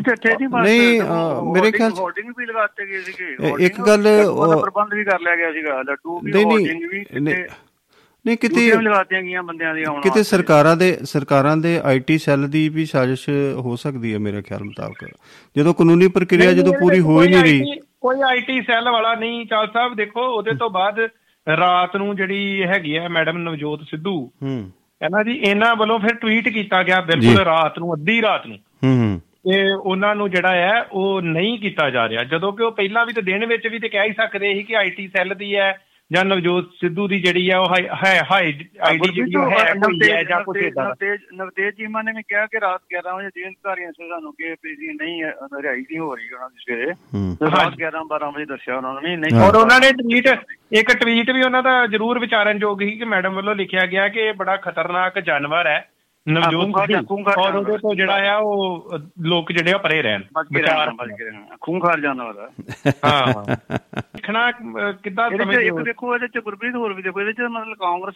ਦੀ ਵੰਡੀ ਗਈ ਇਸੇ ਮੁੱਦੇ ਨੂੰ ਲੈ ਕੇ। ਵੇਖੋ ਤੁਸੀਂ ਜਿਹੜੀ ਆ ਆਪਣੇ ਇਹਨਾਂ ਨੇ ਜਿਹਦੇ ਜੋ ਸ਼ਮਸ਼ੇਰ ਸਿੰਘ ਦੁੱਲੋ ਸੀ, ਅਸ਼ਵਨੀ ਸੇਖੜੀ ਸੀ, ਨਵਤੇਜ ਚੀਮਾ ਸੀ, ਕਰਜਿੰਦਰ ਸਿੰਘ ਲਾਲ ਸਿੰਘ ਦਾ ਜਿਹੜਾ ਸਾਬਕਾ ਕੈਬਨਿਟ ਮੰਤਰੀ ਬੇਟਾ, ਇਹਨੇ ਪ੍ਰੈਸ ਕਾਨਫਰੰਸ ਕੀਤੀ ਆ ਉਹਦੇ ਘਰੇ, ਆਪਣੇ ਨਵਤੇਜ ਸਿੰਘ ਸਿੱਧੂ ਦੇ ਘਰੇ ਚ। ਅਸੀਂ ਉਹਨਾਂ ਨੇ ਮਤਲਬ ਉਹ ਸਪਸ਼ਟ ਤੌਰ ਤੇ ਕਿਹਾ ਕਿ ਜਿਹੜਾ ਅੱਜ ਦਾ ਬਣਿਆ ਜਿਹੜਾ ਨਿਯੰਗ ਬਣਿਆ ਪ੍ਰਧਾਨ ਇਹਨੂੰ ਸਗੋਂ ਰਿਸਪੈਕਟ ਕਰਨੀ ਚਾਹੀਦੀ ਹੈ ਬਾਕੀ ਬੰਦਿਆਂ ਦੀ, ਜਿਹੜੇ ਸੀਨੀਅਰ ਬੰਦੇ ਨੇ। ਉਹ ਕਹਿੰਦੇ ਵੀ ਤੈਨੂੰ ਵੀ ਹਾਈ ਕਮਾਂਡ ਨੇ ਪ੍ਰਧਾਨ ਬਣਾਇਆ ਤੇ ਸਿੱਧੂ ਨੂੰ ਵੀ ਹਾਈ ਕਮਾਂਡ ਨੇ ਪ੍ਰਧਾਨ ਬਣਾਇਆ ਸੀ, ਤੇ ਦੁੱਲੂ ਨੇ ਕਿਹਾ ਮੈਨੂੰ ਵੀ ਹਾਈ ਕਮਾਂਡ ਨੇ ਬਣਾਇਆ ਸੀ ਤੇ ਆਪਣੇ ਮਹਿੰਦਰ ਸਿੰਘ ਕੇਪੀ ਨੂੰ ਵੀ ਹਾਈ ਕਮਾਂਡ ਨੇ ਬਣਾਇਆ ਸੀਗਾ। ਇਸ ਕਰਕੇ ਜਿਹੜੀ ਉਹ ਵੇਖੋ ਉਹਨੇ ਪ੍ਰਤਾਪ ਸਿੰਘ ਬਾਜਵਾ ਤੇ ਰਾਜਾ ਵੜਿੰਗ ਦਾ ਇਹਦੀ ਜਿਹੜੀ ਮਤਲਬ ਨਹੀਂ ਰਿਹਾਈ ਹੋਈ ਉਹਦੇ ਤੇ ਕੋਈ ਸਟੇਟਮੈਂਟ ਨਹੀਂ ਆਈ ਦੋਵਾਂ ਦੀ। ਅੱਛਾ ਜੀ। ਆਹ ਜਿਹੜਾ ਧੜਾ ਵਾ ਜਿਹੜਾ ਖੁੱਲ ਕੇ ਸਾਹਮਣੇ ਆ ਗਿਆ ਉਹਦੀ ਮਤਲਬ ਜਿਵੇਂ ਲੱਗਿਆ ਕਿ ਮਤਲਬ ਹਾਈ ਕਮਾਂਡ ਇਹਦੇ ਨੇੜੇ ਚ ਲੱਗੀ ਆ ਨਵਜੋਤ ਸਿੰਘ ਸਿੱਧੂ ਦੇ ਤੇ ਇਹ ਉਹਦੀ ਵਾਈਫ ਦੇ ਵੀ। ਇਸ ਕਰਕੇ ਇਹ ਜਿਹੜਾ ਬਿਲਕੁਲ ਕੈਂਪ ਵੱਖਰਾ ਬਣਦਾ ਜਾ ਰਿਹਾ, ਮਤਲਬ ਉਹਦੇ ਪੈਰਲਲ ਜਿਹੜੀ ਓਫੀਸ਼ੀਅਲ ਕਾਂਗਰਸ ਤੇ ਦੂਜੀ ਜਿਹੜੀ ਆ ਉਹ ਹਾਸ਼ੀਏ ਤੇ ਗਈ ਕਾਂਗਰਸ, ਨਵੀਆਂ ਸਮੀਕਰਨਾਂ ਬਣ ਰਹੀਆਂ ਨੇ ਨਾ। ਹਾਂਜੀ ਤੇ ਇਹ ਵੇਖੋ ਨੇ 51 ਬੰਦਿਆਂ ਦੀ ਜਿਹੜੀ ਰਿਹਾਈ ਹੋਣੀ ਸੀ, ਚਲੋ ਸ਼ਮਸ਼ੇਰ ਇਹਦੀ ਤਾਂ ਚਲੋ ਨਹੀਂ ਕੀਤੀ, ਜੋ ਪੋਲੀਟਿਕਸ ਦਾ ਸ਼ਿਕਾਰ ਹੋ ਗਿਆ ਨਵਜੋਤ ਸਿੱਧੂ ਤੇ ਬਾਕੀ 50 ਬੰਦਿਆਂ ਦਾ ਕਸੂਰ ਆ, ਉਹ ਕਿਉਂ ਨਹੀਂ ਰਿਹਾ ਕੀਤੇ ਗਏ, ਉਹ ਵੀ ਰਹਿ ਗਏ, ਉਹ ਵੀ ਨਹੀਂ ਰਿਹਾ ਹੋਏ ਇੱਕ ਬੰਦੇ ਕਰਕੇ। ਇਸ ਤਰ੍ਹਾਂ ਕਰਕੇ ਜਿਹੜੀ ਕੈਬਨਿਟ ਦੀ ਮੀਟਿੰਗ ਇਹਨਾਂ ਨੇ ਮਤਲਬ ਕਹਿੰਦੇ ਵੀ 3 ਫਰਵਰੀ ਨੂੰ ਹੋਣੀ ਆ, ਵੀ ਉਹ ਮੇਰਾ ਖਿਆਲ ਆ ਵੀ ਸ਼ਾਇਦ ਇਹ 26 ਜਨਵਰੀ ਨੂੰ ਨੈਸ਼ਨਲ ਡੇ ਦੇ ਅੱਗੇ ਕਰਨ ਦੀ ਗੱਲ ਹੀ ਕਰ ਰਹੇ ਸੀ। ਚਾਹ ਸਾਹਿਬ ਉਹਦੇ ਕਹਿੰਦੇ ਹੁੰਦੇ ਆ ਨਾ ਕਿ ਇਹ ਤੇ ਮਦਾਰੀ ਦਾ ਡੰਡਾ ਤੇ ਡੱਬਾ ਤੈਅ ਕਰੇਗਾ ਕਿ ਬਾਂਦਰ ਨੇ ਕਿੱਥੇ ਬਹਿਣਾ। ਬਿਲਕੁਲ, ਹਾਂਜੀ, ਵੈਰੀ ਗੁੱਡ। ਇਹ ਉਹਦਾ ਡੰਡਾ ਤੇ ਡੱਬਾ ਜਿਹੜਾ ਆ, ਇਹ ਤੁਹਾਨੂੰ ਪਤਾ ਹੁਣ ਇਸ ਵੇਲੇ ਜਿਹੜਾ ਆ ਉਹ ਕਿਹੜਾ ਮਦਾਰੀ ਆ ਪੂਰੇ ਦੇਸ਼ ਨੂੰ ਚਲਾ ਰਿਹਾ, ਉਹਦਾ ਡੰਡਾ ਤੇ ਡੱਬਾ ਹੀ ਤੈਅ ਕਰੇਗਾ ਨਾ ਜੀ ਕਿ ਬਾਂਦਰ ਨੇ ਕਿਹੜੀ ਕਰਵਟ ਬੈਠਣਾ। ਬਿਲਕੁਲ ਡਾਲਾ ਸਾਹਿਬ, ਸਭ ਕੁਝ ਅੱਛਾ ਨਹੀਂ ਚੱਲ ਰਿਹਾ। ਸੁਪਰੀਮ ਕੋਰਟ ਦੇ ਵੀ ਅੱਜ ਇੱਕ ਟਿੱਪਣੀ ਹੋਰ ਵੀ ਹੈ ਜੀ ਚਾਲ ਸਾਹਿਬ, ਕਿ ਸੁਪਰੀਮ ਕੋਰਟ ਦੀ ਵੀ ਇੱਕ ਟਿੱਪਣੀ ਹੈ ਕਿ ਜਿਹੜੀਆਂ ਛੋਟੀਆਂ ਥੱਲੇ ਅਦਾਲਤਾਂ ਨੇ ਉਹਨਾਂ ਨੂੰ ਕਿਤੇ ਨਾ ਕਿਤੇ ਦਬਾਅ ਹੇਠ ਜਿਹੜੀਆਂ ਉਹਨਾਂ ਕੋਲੋਂ ਜ਼ਮਾਨਤਾਂ ਨਹੀਂ ਹੋ ਰਹੀਆਂ ਔਰ ਹੋ ਰਹੀਆਂ। ਅੱਛਾ। ਜਿਹੜੀਆਂ ਉਹਨਾਂ ਕੋਲੋਂ ਵੱਲੋਂ ਕੀਤੀਆਂ ਜਾ ਰਹੀਆਂ ਉਹਨਾਂ ਨੂੰ ਮਤਲਬ ਕਾਨੂੰਨੀ ਤੌਰ ਦੇ ਉੱਤੇ ਪੂਰੀਆਂ ਉਹਨਾਂ ਨੂੰ ਜਾਣਕਾਰੀਆਂ ਕਿ ਇਹ ਜਿਹੜੀ ਜ਼ਮਾਨਤ ਹੈ ਉਹ ਦੇਣੀ ਹੈ ਜਾਂ ਨਹੀਂ ਦੇਣੀ, ਪਰ ਜਿਹੜਾ ਮਾਹੌਲ ਸਿਰਜ ਦਿੱਤਾ ਜਾਂਦਾ ਬਾਹਰ ਸੋਸ਼ਲ ਮੀਡੀਆ ਦੇ ਵਿੱਚ ਜਾਂ ਸਰਕਾਰਾਂ ਵੱਲੋਂ ਜਾਂ ਜਿਹੜੀਆਂ ਏਦਾਂ ਦੇ ਜਿਹੜੇ ਬਿਆਨ ਆ ਜਾਂਦੇ ਆ ਮਾਰਕੀਟ ਦੇ ਵਿੱਚ, ਉਹ ਜਿਹੜੇ ਜੱਜ ਸਾਹਿਬਾਨ ਨੇ ਉਹ ਵੀ ਫਿਰ ਕਿਤੇ ਨਾ ਕਿਤੇ ਦਚਿੱਤੀ ਦੇ ਵਿੱਚ ਹੋ ਜਾਂਦੇ ਆ ਕਿ ਜ਼ਮਾਨਤ ਦਿੱਤੀ ਜਾਵੇ ਕਿ ਨਾ ਦਿੱਤੀ ਜਾਵੇ ਜੀ, ਜਦ ਕਿ ਕਾਨੂੰਨੀ ਤੌਰ ਤੇ ਪੂਰੇ ਮਾਹਰ ਨੇ ਔਰ ਉਹਨਾਂ ਨੂੰ ਪਤਾ ਹੈ ਕਿ ਜ਼ਮਾਨਤ ਬਣਦੀ ਹੈ ਜਾਂ ਨਹੀਂ ਬਣਦੀ ਜੀ। ਔਰ ਸੁਪਰੀਮ ਕੋਰਟ ਦਾ ਜਿਹੜਾ ਚੀਫ ਜਸਟਿਸ ਹੈ ਉਹਦੇ ਵੱਲੋਂ ਏਦਾਂ ਦਾ ਬਿਆਨ ਆਉਣਾ ਵੀ ਕਿਤੇ ਨਾ ਕਿਤੇ ਸਾਡੇ ਜਿਹੜਾ ਦੇਸ਼ ਆ ਉਹਦੇ ਵਾਸਤੇ ਖਤਰਨਾਕ ਹੈ। ਬਿਲਕੁਲ ਜੀ, ਅਸਲ ਚ ਨਾ ਆਪਣੇ ਜੱਜ ਸਾਹਿਬ ਇਹ ਨਾ ਅਸਲ ਜਿਹੜੀ ਜ਼ਮਾਨਤਾਂ ਦਾ ਮਾਮਲਾ ਨਾ ਜਿਹੜਾ ਜ਼ਮਾਨਤ ਦੇਣੀ ਹੈ ਇਹ ਅਸਲ ਚ ਕੋਈ ਜੱਜ ਵੱਡਾ ਹੋਵੇ, ਛੋਟਾ ਹੋਵੇ, ਅੱਛੀ ਅਦਾਲਤ ਦਾ, ਵੱਡੀ ਅਦਾਲਤ, ਹਾਈ ਕੋਰਟ ਦਾ ਹੋਵੇ, ਇਹ ਡਿਸਕ੍ਰਿਸ਼ਨ ਸਰਕਾਰ ਨੇ ਦਿੱਤੀ ਹੋਈ ਹੈ ਕਾਨੂੰਨ ਨਾਲ। ਅੱਛਾ ਅੱਛਾ, ਉਹ ਡਿਸਕ੍ਰਿਸ਼ਨ ਦਾ ਫਾਇਦਾ ਉਠਾਉਂਦੇ ਆ ਵੀ ਉਹ ਕਿਸੇ ਨੂੰ ਜ਼ਮਾਨਤ ਦੇ ਸਕਦੇ ਆ, ਨਹੀਂ ਵੀ ਦੇ ਸਕਦੇ, ਉਹਨੂੰ ਚੈਲੰਜ ਨਹੀਂ ਸੀ ਵੱਧ ਤੋਂ ਵੱਧ ਉਹਦੀ ਉਹਨੂੰ ਉਹਦੇ ਖਿਲਾਫ ਅਪੀਲ ਕਰ ਸਕਦੇ ਹੋ ਵੀ ਮੇਰੇ ਬੜੀ ਜ਼ਮਾਨਤ ਆ ਇਹ ਇਹਨੇ ਕੈਂਸਲ ਕਿਉਂ ਕੀਤੀ ਹੈ ਜਾਂ ਕਿਉਂ ਨਹੀਂ ਕੀਤੀ। ਇਹ ਡਿਸਕ੍ਰਿਸ਼ਨ ਪਾਵਰ ਨਾ ਜਿਹੜੀ ਸਰਕਾਰ ਨੇ ਦਿੱਤੀ ਹੋਈ ਹੈ ਕਾਨੂੰਨ ਨੇ, ਸੰਵਿਧਾਨ ਉਹਦੀ ਜਿਹੜੀ ਕਿਉਂ ਲਫ਼ਜ਼ ਨਹੀਂ ਯੂਜ ਕਰ ਸਕਦੇ ਤੁਸੀਂ। ਤੁਸੀਂ ਇਹ ਕਹਿ ਸਕਦੇ ਹੋ ਕਿ ਮੇਰੀ ਜ਼ਮਾਨਤ ਜਿਹੜੀ ਹੈ ਇਹਨਾਂ ਆਧਾਰਾਂ ਦੇ ਉੱਤੇ ਬਣਦੀ ਸੀ, ਮੈਨੂੰ ਨਹੀਂ ਦਿੱਤੀ ਗਈ, ਨਹੀਂ ਦਿੱਤੀ, ਉਹ ਫਿਰ ਉਹ ਇਹ ਕਦੇ ਨਹੀਂ ਕਹਿ ਸਕਦੇ ਜੱਜ ਖਿਲਾਫ ਗੱਲ ਨਹੀਂ ਕਰ ਸਕਦੇ ਤੁਸੀਂ, ਤਾਂ ਅਗਲੇ ਕੋਰਟ ਚੱਲ ਜਾਓਗੇ ਨਾ, ਤੁਸੀਂ ਅਗਲੇ ਕੋਰਟ ਜਾ ਕੇ ਇਹ ਕਹਿ ਸਕਦੇ ਹੋ ਕਿ ਮੇਰਾ ਆਹ ਜਿਹੜਾ ਹੱਕ ਬਣਦਾ ਸੀਗਾ, ਮੇਰਾ ਆਹ ਜਿਹੜਾ ਪਹਿਲੂ ਹੈ ਇਹਨੂੰ ਵਿਚਾਰਿਆ ਨਹੀਂ ਗਿਆ, ਇਸ ਧਾਰਾ ਦੇ ਮੁਤਾਬਕ ਮੇਰਾ ਜਿਹੜਾ ਹੈਗਾ ਉਹ ਮੇਰੇ ਤੇ ਲਾਗੂ ਨਹੀਂ ਹੁੰਦੀ। ਬਿਲਕੁਲ ਬਿਲਕੁਲ, ਉਹ ਇਹ ਕਹਿ ਸਕਦਾ ਕਿ ਵਿਚਾਰਿਆ ਨਹੀਂ ਗਿਆ ਹੇਠਲੀ ਅਦਾਲਤ ਵੱਲੋਂ, ਔਰ ਇਹ ਕਹਿ ਸਕਦਾ, ਇਹ ਨਹੀਂ ਕਹਿ ਸਕਦਾ ਕਿ ਮੈਨੂੰ ਨਹੀਂ ਦਿੱਤੀ ਗਈ, ਮੇਰੀ ਆਹ ਬਣਦੀ ਸੀ। ਬਿਲਕੁਲ ਜੀ, ਬਿਲਕੁਲ ਜੀ, ਇਹ ਕਿੰਤੂ ਪਰੰਤੂ ਨਹੀਂ ਕੀਤਾ ਜਾ ਸਕਦਾ ਕਿ ਅਦਾਲਤ ਦੀ ਡਿਸਕ੍ਰਿਸ਼ਨ ਆ, ਉਹਦੀ ਪਾਵਰ ਹੈ, ਉਹ ਅਦਾਲਤ ਦਵੇ ਜਾਂ ਨਾ ਦਵੇ, ਅਗਲੀ ਜਿਹੜੀ ਅਦਾਲਤ ਆ ਤੁਸੀਂ ਉੱਪਰਲੀ ਅਦਾਲਤ ਦਾ ਤੁਸੀਂ ਰੋਕ ਕਰ ਸਕਦੇ ਹੋ। ਸੋ ਇੱਕ ਗੱਲ ਬੜੀ ਜਿਹੜਾ ਤੁਸੀਂ ਕੁੰਵਰ ਵਿਜੇ ਪ੍ਰਤਾਪ ਸਿੰਘ ਦੀ ਗੱਲ ਕੀਤੀ, ਮੈਂ ਬਿਲਕੁਲ ਉਹੀ ਮੈਂ ਤੁਹਾਡੇ ਉਸ ਪਾਸੇ ਗੱਲ ਆ ਰਿਹਾ ਕਿ ਜਾਣਕਾਰੀ ਹੈ ਜੀ, ਮੈਨੂੰ ਜਿੰਨੀ ਕੁ ਜਾਣਕਾਰੀ ਹੈ ਕਿ ਇਹਨਾਂ ਨੂੰ ਭਰੋਸਾ, ਜਿਹੜਾ ਭਰੋਸਾ ਇੱਕ ਕਮੇਟੀ ਬਣਾਈ ਹੁੰਦੀ ਹੈ ਕਿ ਜਿਹੜੀਆਂ ਸਰਕਾਰਾਂ ਐਲਾਨ ਕਰਦੀਆਂ ਨੇ ਉਹਨਾਂ ਨੂੰ ਇੰਪਲੀਮੈਂਟ ਕਿੰਨਾ ਕਰਨਾ, ਉਹ ਕਮੇਟੀ ਦੇ ਚੇਅਰਮੈਨ ਜਿਹੜੇ ਨੇ ਉਹ ਬਣਾਇਆ ਗਿਆ ਸੀ ਕਿਤੇ ਨਾ ਕਿਤੇ ਕੁੰਵਰ ਵਿਜੇ ਪ੍ਰਤਾਪ ਸਿੰਘ ਨੂੰ, ਔਰ ਕਿਹਾ ਜਾ ਰਿਹਾ ਕਿ ਉਹਨਾਂ ਵੱਲੋਂ ਪਿਛਲੇ ਦਿਨੀ ਵੀ ਕੋਈ ਮੀਟਿੰਗ ਰੱਖੀ ਗਈ ਸੀ ਔਰ ਉਹ ਮੀਟਿੰਗ ਵੀ ਜਿਹੜੀ ਹੈ ਸਕਸੈਸਫੁਲ ਨਹੀਂ ਹੋ ਸਕੀ, ਔਰ ਹੁਣ ਵੀ ਜਿਹੜੀ ਉਹਨਾਂ ਨੇ ਮੀਟਿੰਗ ਸੱਦੀ ਸੀ ਔਰ ਉਹਦੇ ਤੋਂ ਮਤਲਬ ਇਹ ਲਗਭਗ 7-8 ਦਿਨ ਪਹਿਲਾਂ ਮਤਾ ਪਾ ਦਿੱਤਾ ਜਾਂਦਾ ਕਿ ਇੰਨੀ ਤਰੀਕ ਨੂੰ ਮੀਟਿੰਗ ਹੋਵੇਗੀ, ਇਹ ਲਗਭਗ 1 ਹਫ਼ਤਾ ਪਹਿਲਾਂ ਉਹਦਾ ਮਤਾ ਪਾਇਆ ਹੋਇਆ ਸੀ, ਔਰ ਉਹਦੇ ਤੋਂ ਬਾਅਦ ਜਿਹੜਾ ਸੰਧਵਾ ਜੀ ਨੇ ਜਿਹੜੇ ਸਪੀਕਰ ਹੈ ਸਾਡੇ, ਉਹਨਾਂ ਨੇ ਇੱਕ ਜਿਹੜੀ ਆ ਅਰਜੈਂਟ ਮੀਟਿੰਗ ਜਿਹੜੀ ਹੈ ਕੁਝ ਘੰਟੇ ਪਹਿਲਾਂ ਹੀ ਜਿਹੜੀ ਆ ਉੱਥੋਂ ਸੱਦ ਲਈ, ਔਰ ਕਿਹਾ ਜਾ ਰਿਹਾ ਕਿ ਜਿਹੜੇ ਅਫਸਰ ਸਾਹਿਬਾਨ ਨੇ ਉਸ ਮੀਟਿੰਗ ਦੇ ਵਿੱਚ ਕੁੰਵਰ ਵਿਜੇ ਪ੍ਰਤਾਪ ਸਿੰਘ ਦੀ ਮੀਟਿੰਗ ਦੇ ਵਿੱਚ ਸ਼ਾਮਲ ਹੋਣਾ ਸੀ, ਉਹ ਹੀ ਸਾਰੇ ਦੇ ਸਾਰੇ ਅਫਸਰ ਜਿਹੜੇ ਆ ਉਹਨਾਂ ਨੂੰ ਸਪੀਕਰ ਸਾਹਿਬ ਵੱਲੋਂ ਵੀ ਬੇਨਤੀ ਸੀ ਔਰ ਉਹਨਾਂ ਨੇ ਉਹਦੇ ਵਿੱਚ ਵੀ ਸ਼ਾਮਲ ਹੋਣਾ ਸੀ, ਪਰ ਇਹ ਦੋਨਾਂ ਮੀਟਿੰਗਾਂ ਤੋਂ ਕੁਝ ਘੰਟੇ ਪਹਿਲਾਂ ਹੀ ਜਿਹੜੇ ਸੰਧਵਾ ਸਾਹਿਬ ਨੇ ਉਹਨਾਂ ਨੇ ਆਪਣੀ ਸਾਰੀਆਂ ਮੀਟਿੰਗਾਂ ਜਿਹੜੀਆਂ ਉਹ ਰੱਦ ਕਰ ਦਿੱਤੀਆਂ। ਅੱਛਾ, ਕਿਸੇ ਤਕਨੀਕੀ, ਪਰ ਜਿਹੜੇ ਅਫਸਰ ਸਾਹਿਬਾਨ ਸੀ ਉਹਨਾਂ ਵੱਲੋਂ ਇੱਕ ਜਵਾਬ ਦਿੱਤਾ ਗਿਆ ਕਿ ਬਈ ਉਹ ਕੁੰਵਰ ਵਿਜੇ ਪ੍ਰਤਾਪ ਦੀ ਜਿਹੜੀ ਮੀਟਿੰਗ ਦੇ ਵਿੱਚ ਨਹੀਂ ਪਹੁੰਚ ਸਕੇ ਕਾਰਨ ਸੀ ਕਿ ਉਹਨਾਂ ਨੇ ਸੰਧਵਾ ਸਾਹਿਬ ਦੀ ਮੀਟਿੰਗ ਦੀ ਜਿਹੜੀ ਹੈ ਉਹ ਤਿਆਰੀ ਕੀਤੀ ਹੋਈ ਸੀ ਜਾਂ ਉਧਰ ਨੂੰ ਮੂਵ ਹੋਏ ਸੀ ਉਹ, ਔਰ ਇਸ ਗੱਲ ਤੋਂ ਖਫਾ ਹੋ ਕੇ ਕਿਉਂਕਿ ਕੁੰਵਰ ਵਿਜੇ ਪ੍ਰਤਾਪ ਦੀ ਪਹਿਲਾਂ ਵੀ ਇੱਕ ਮੀਟਿੰਗ ਨੂੰ ਰੱਦ ਕਰਤਾ ਗਿਆ ਔਰ ਇਹ ਮੀਟਿੰਗ ਨੂੰ ਬਿਨਾਂ ਰੱਦ ਕਰਨ ਤੋਂ ਤੇ ਇੱਕ ਵੀ ਅਫਸਰ ਨਹੀਂ ਪਹੁੰਚਿਆ, ਔਰ ਉਹਨਾਂ ਨੇ ਇਸ ਤੋਂ ਨਾਰਾਜ਼ ਹੋ ਕੇ ਕਿ ਜਦੋਂ ਇਸ ਮੀਟਿੰਗ ਦਾ ਜਾਂ ਇਸ ਕਮੇਟੀ ਦਾ ਕੋਈ ਮਤਲਬ ਹੀ ਨਹੀਂ ਰਹਿ ਜਾਂਦਾ, ਸਰਕਾਰਾਂ ਨੇ ਕਰਨੀ ਆਪਣੀ ਮਨਮਰਜ਼ੀ ਹੈ, ਤੇ ਉਹਨਾਂ ਨੇ ਇਹਦੇ ਤੋਂ ਜਿਹੜਾ ਆ ਉਹ ਇਸਤੀਫਾ ਦੇ ਦਿੱਤਾ। ਗੁਰਪ੍ਰੀਤ ਉਦਾਂ ਵੀ ਅਦਰਵਾਈਜ਼ ਇਹ ਮਤਲਬ ਸਰਕਾਰ ਤੋਂ ਥੋੜੀ ਨਾਰਾਜ਼ ਚੱਲਦੇ ਆ ਰਹੇ ਆ, ਸੈਸ਼ਨਾਂ ਵਿੱਚ ਵੀ ਜਿਹੜੇ ਵਿਧਾਨ ਸਭਾ ਦੇ ਸੈਸ਼ਨਾਂ ਵਿੱਚ ਵੀ ਇਹ ਸਰਕਾਰ ਦੇ ਖਿਲਾਫ ਜਿਹੜੀ ਆ ਉਹ ਆਪਣੇ ਜਿਹੜੇ ਗੋਲੀਕਾਂਡ ਤੋਂ ਲੈ ਕੇ ਤੇ ਜਿਹੜਾ ਇਹਨਾਂ ਨੇ ਹੁਣ ਦਿੱਤਾ ਨਾ ਜਿਹੜਾ ਅਸਤੀਫਾ ਦਿੱਤਾ ਇਹਨਾਂ ਨੇ, ਅੱਛਾ ਜਿਹੜਾ ਅਸਤੀਫਾ ਇਹਨਾਂ ਨੇ ਈਮੇਲ ਰਾਹੀਂ ਭੇਜਿਆ ਆਪਣੇ ਆਪਣੇ ਸਪੀਕਰ ਨੂੰ, ਉਹਦੇ ਚ ਉਹਨਾਂ ਨੇ ਬਿਲਕੁਲ ਕੋਈ ਜ਼ਿਕਰ ਨਹੀਂ ਕੀਤਾ ਵੀ ਮੈਂ ਕਿਉਂ ਦੇ ਰਿਹਾ ਸੀ ਬਿਨਾਂ ਕੋਈ ਕਾਰਨ ਦੱਸੇ। ਨਹੀਂ, ਨਾਲੇ ਵੇਖੋ ਜੀ ਕਿਉਂ ਤਾਂ ਦੁਨੀਆ ਨੂੰ ਪਤਾ ਹੀ ਹੈ ਜੀ, ਵੇਖੋ ਇੰਨੇ ਸੀਨੀਅਰ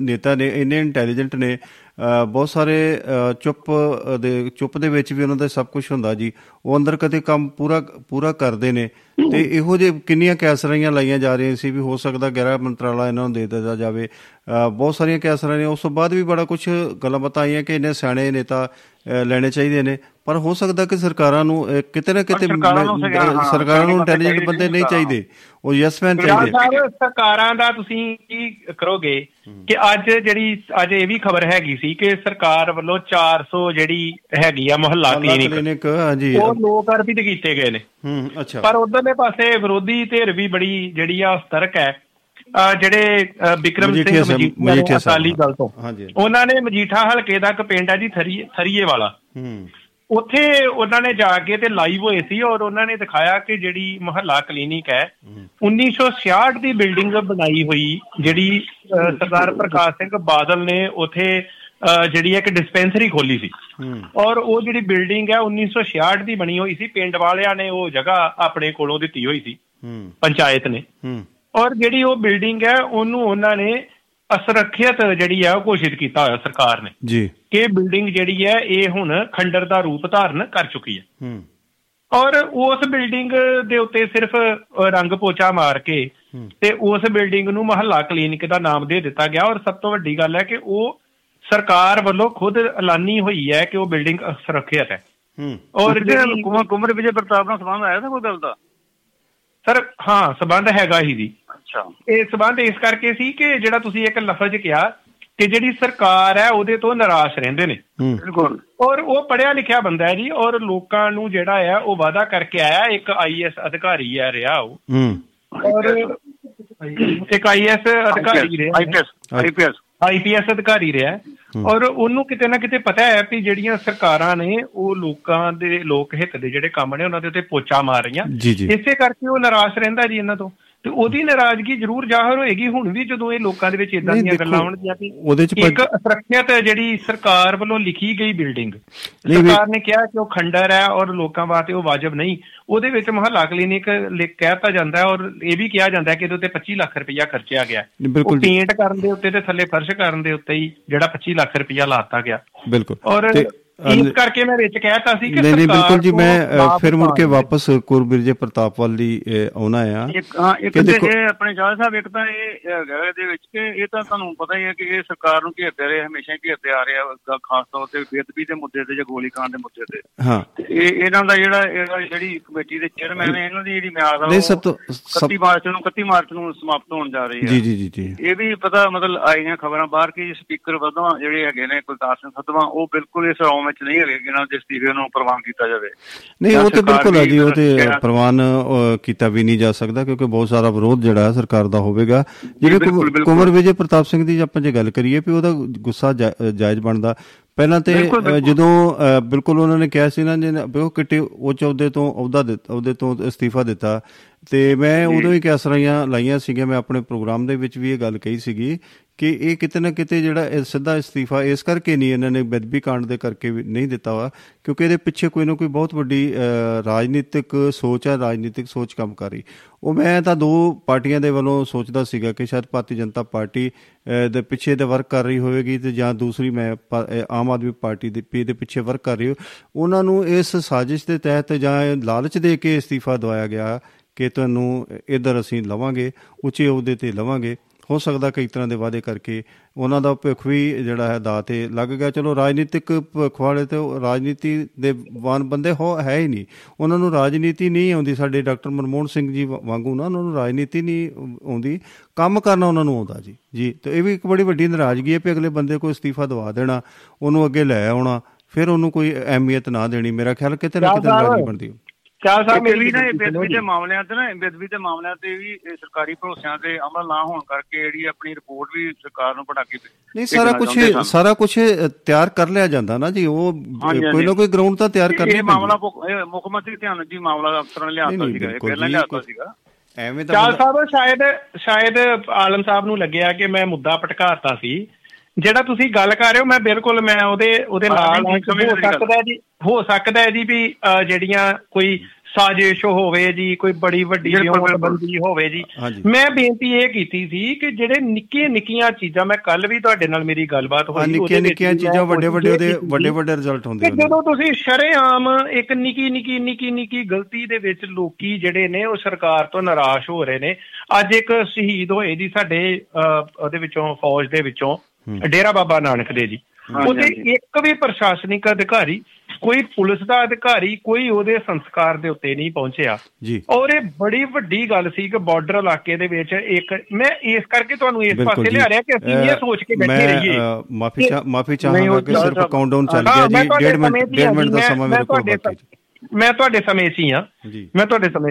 ਮੈਂ ਤੇ ਇਹ ਕਹਿ ਰਿਹਾ ਕਿ ਜਦੋਂ ਤੁਸੀਂ ਪਿੰਡ ਪੱਧਰ ਦੇ ਉੱਤੇ, ਆਮ ਲੋਕਾਂ ਦੇ ਪੱਧਰ ਦੇ ਉੱਤੇ ਏਡੀਆਂ ਇੱਦਾਂ ਦੀਆਂ ਗਲਤੀਆਂ ਕਰੋਗੇ ਤੇ ਤੁਹਾਡੇ ਜਿਹੜੇ ਮੰਤਰੀ ਆ ਉਹਨਾਂ ਦੀ ਬੇਇੱਜ਼ਤੀ ਹੁੰਦੀ ਹੈ, ਜਿਹੜੇ ਲੋਕਲ ਮੰਤਰੀ ਨੇ ਲੋਕਾਂ ਨੂੰ ਜਵਾਬ ਦੇ, ਲੋਕਾਂ ਨੂੰ ਇਹ ਵਿਰੋਧੀ ਧਿਰ ਦੀ ਚਾਲ ਹੈ ਜੀ। ਉਹ ਜਿੱਦਾਂ ਜਿੱਦਾਂ ਅਸੀਂ ਪੁਰਾਣਾ ਪਹਿਲਾਂ ਸੁਣਦੇ ਰਹੇ ਹਾਂ, ਇਹ ਜੀ ਗੁਆਂਢੀ ਦੇਸ਼ ਦੀ ਚਾਲ ਹੈ ਜੀ, ਇਹ ਫਲਾਣੇ ਦੀ ਚਾਲ ਹੈ। ਗਲਤੀਆਂ ਤੇ ਤੁਸੀਂ ਗਰਾਊਂਡ ਲੈਵਲ ਤੇ ਛੋਟੀਆਂ ਛੋਟੀਆਂ ਕਰਦੇ ਹੋ। ਸਾਹਿਬ ਤੁਸੀਂ ਬੜਾ ਵਧੀਆ ਮੁੱਦਾ ਚੁੱਕਿਆ ਕਿ ਜਿਹੜੇ ਬੰਦੇ ਸਾਡੇ ਨੁਮਾਇੰਦੇ ਨੇ, MLA ਨੇ ਜਾਂ ਮੰਤਰੀ ਨੇ ਜੀ, ਉਹ ਪਬਲਿਕ ਨੂੰ, ਲੋਕਾਂ ਨੂੰ ਜਵਾਬਦੇਹ ਆ, ਸਰਕਾਰਾਂ ਜਵਾਬਦੇਹ ਨਹੀਂ। ਜਿਹੜਾ ਗਰਾਊਂਡ ਜ਼ੀਰੋ ਤੇ ਜਿਹੜਾ ਬੰਦਾ ਵਿਚਰਦਾ ਨਾ ਜੀ, ਜਵਾਬਦੇਹ ਉਹ ਆ।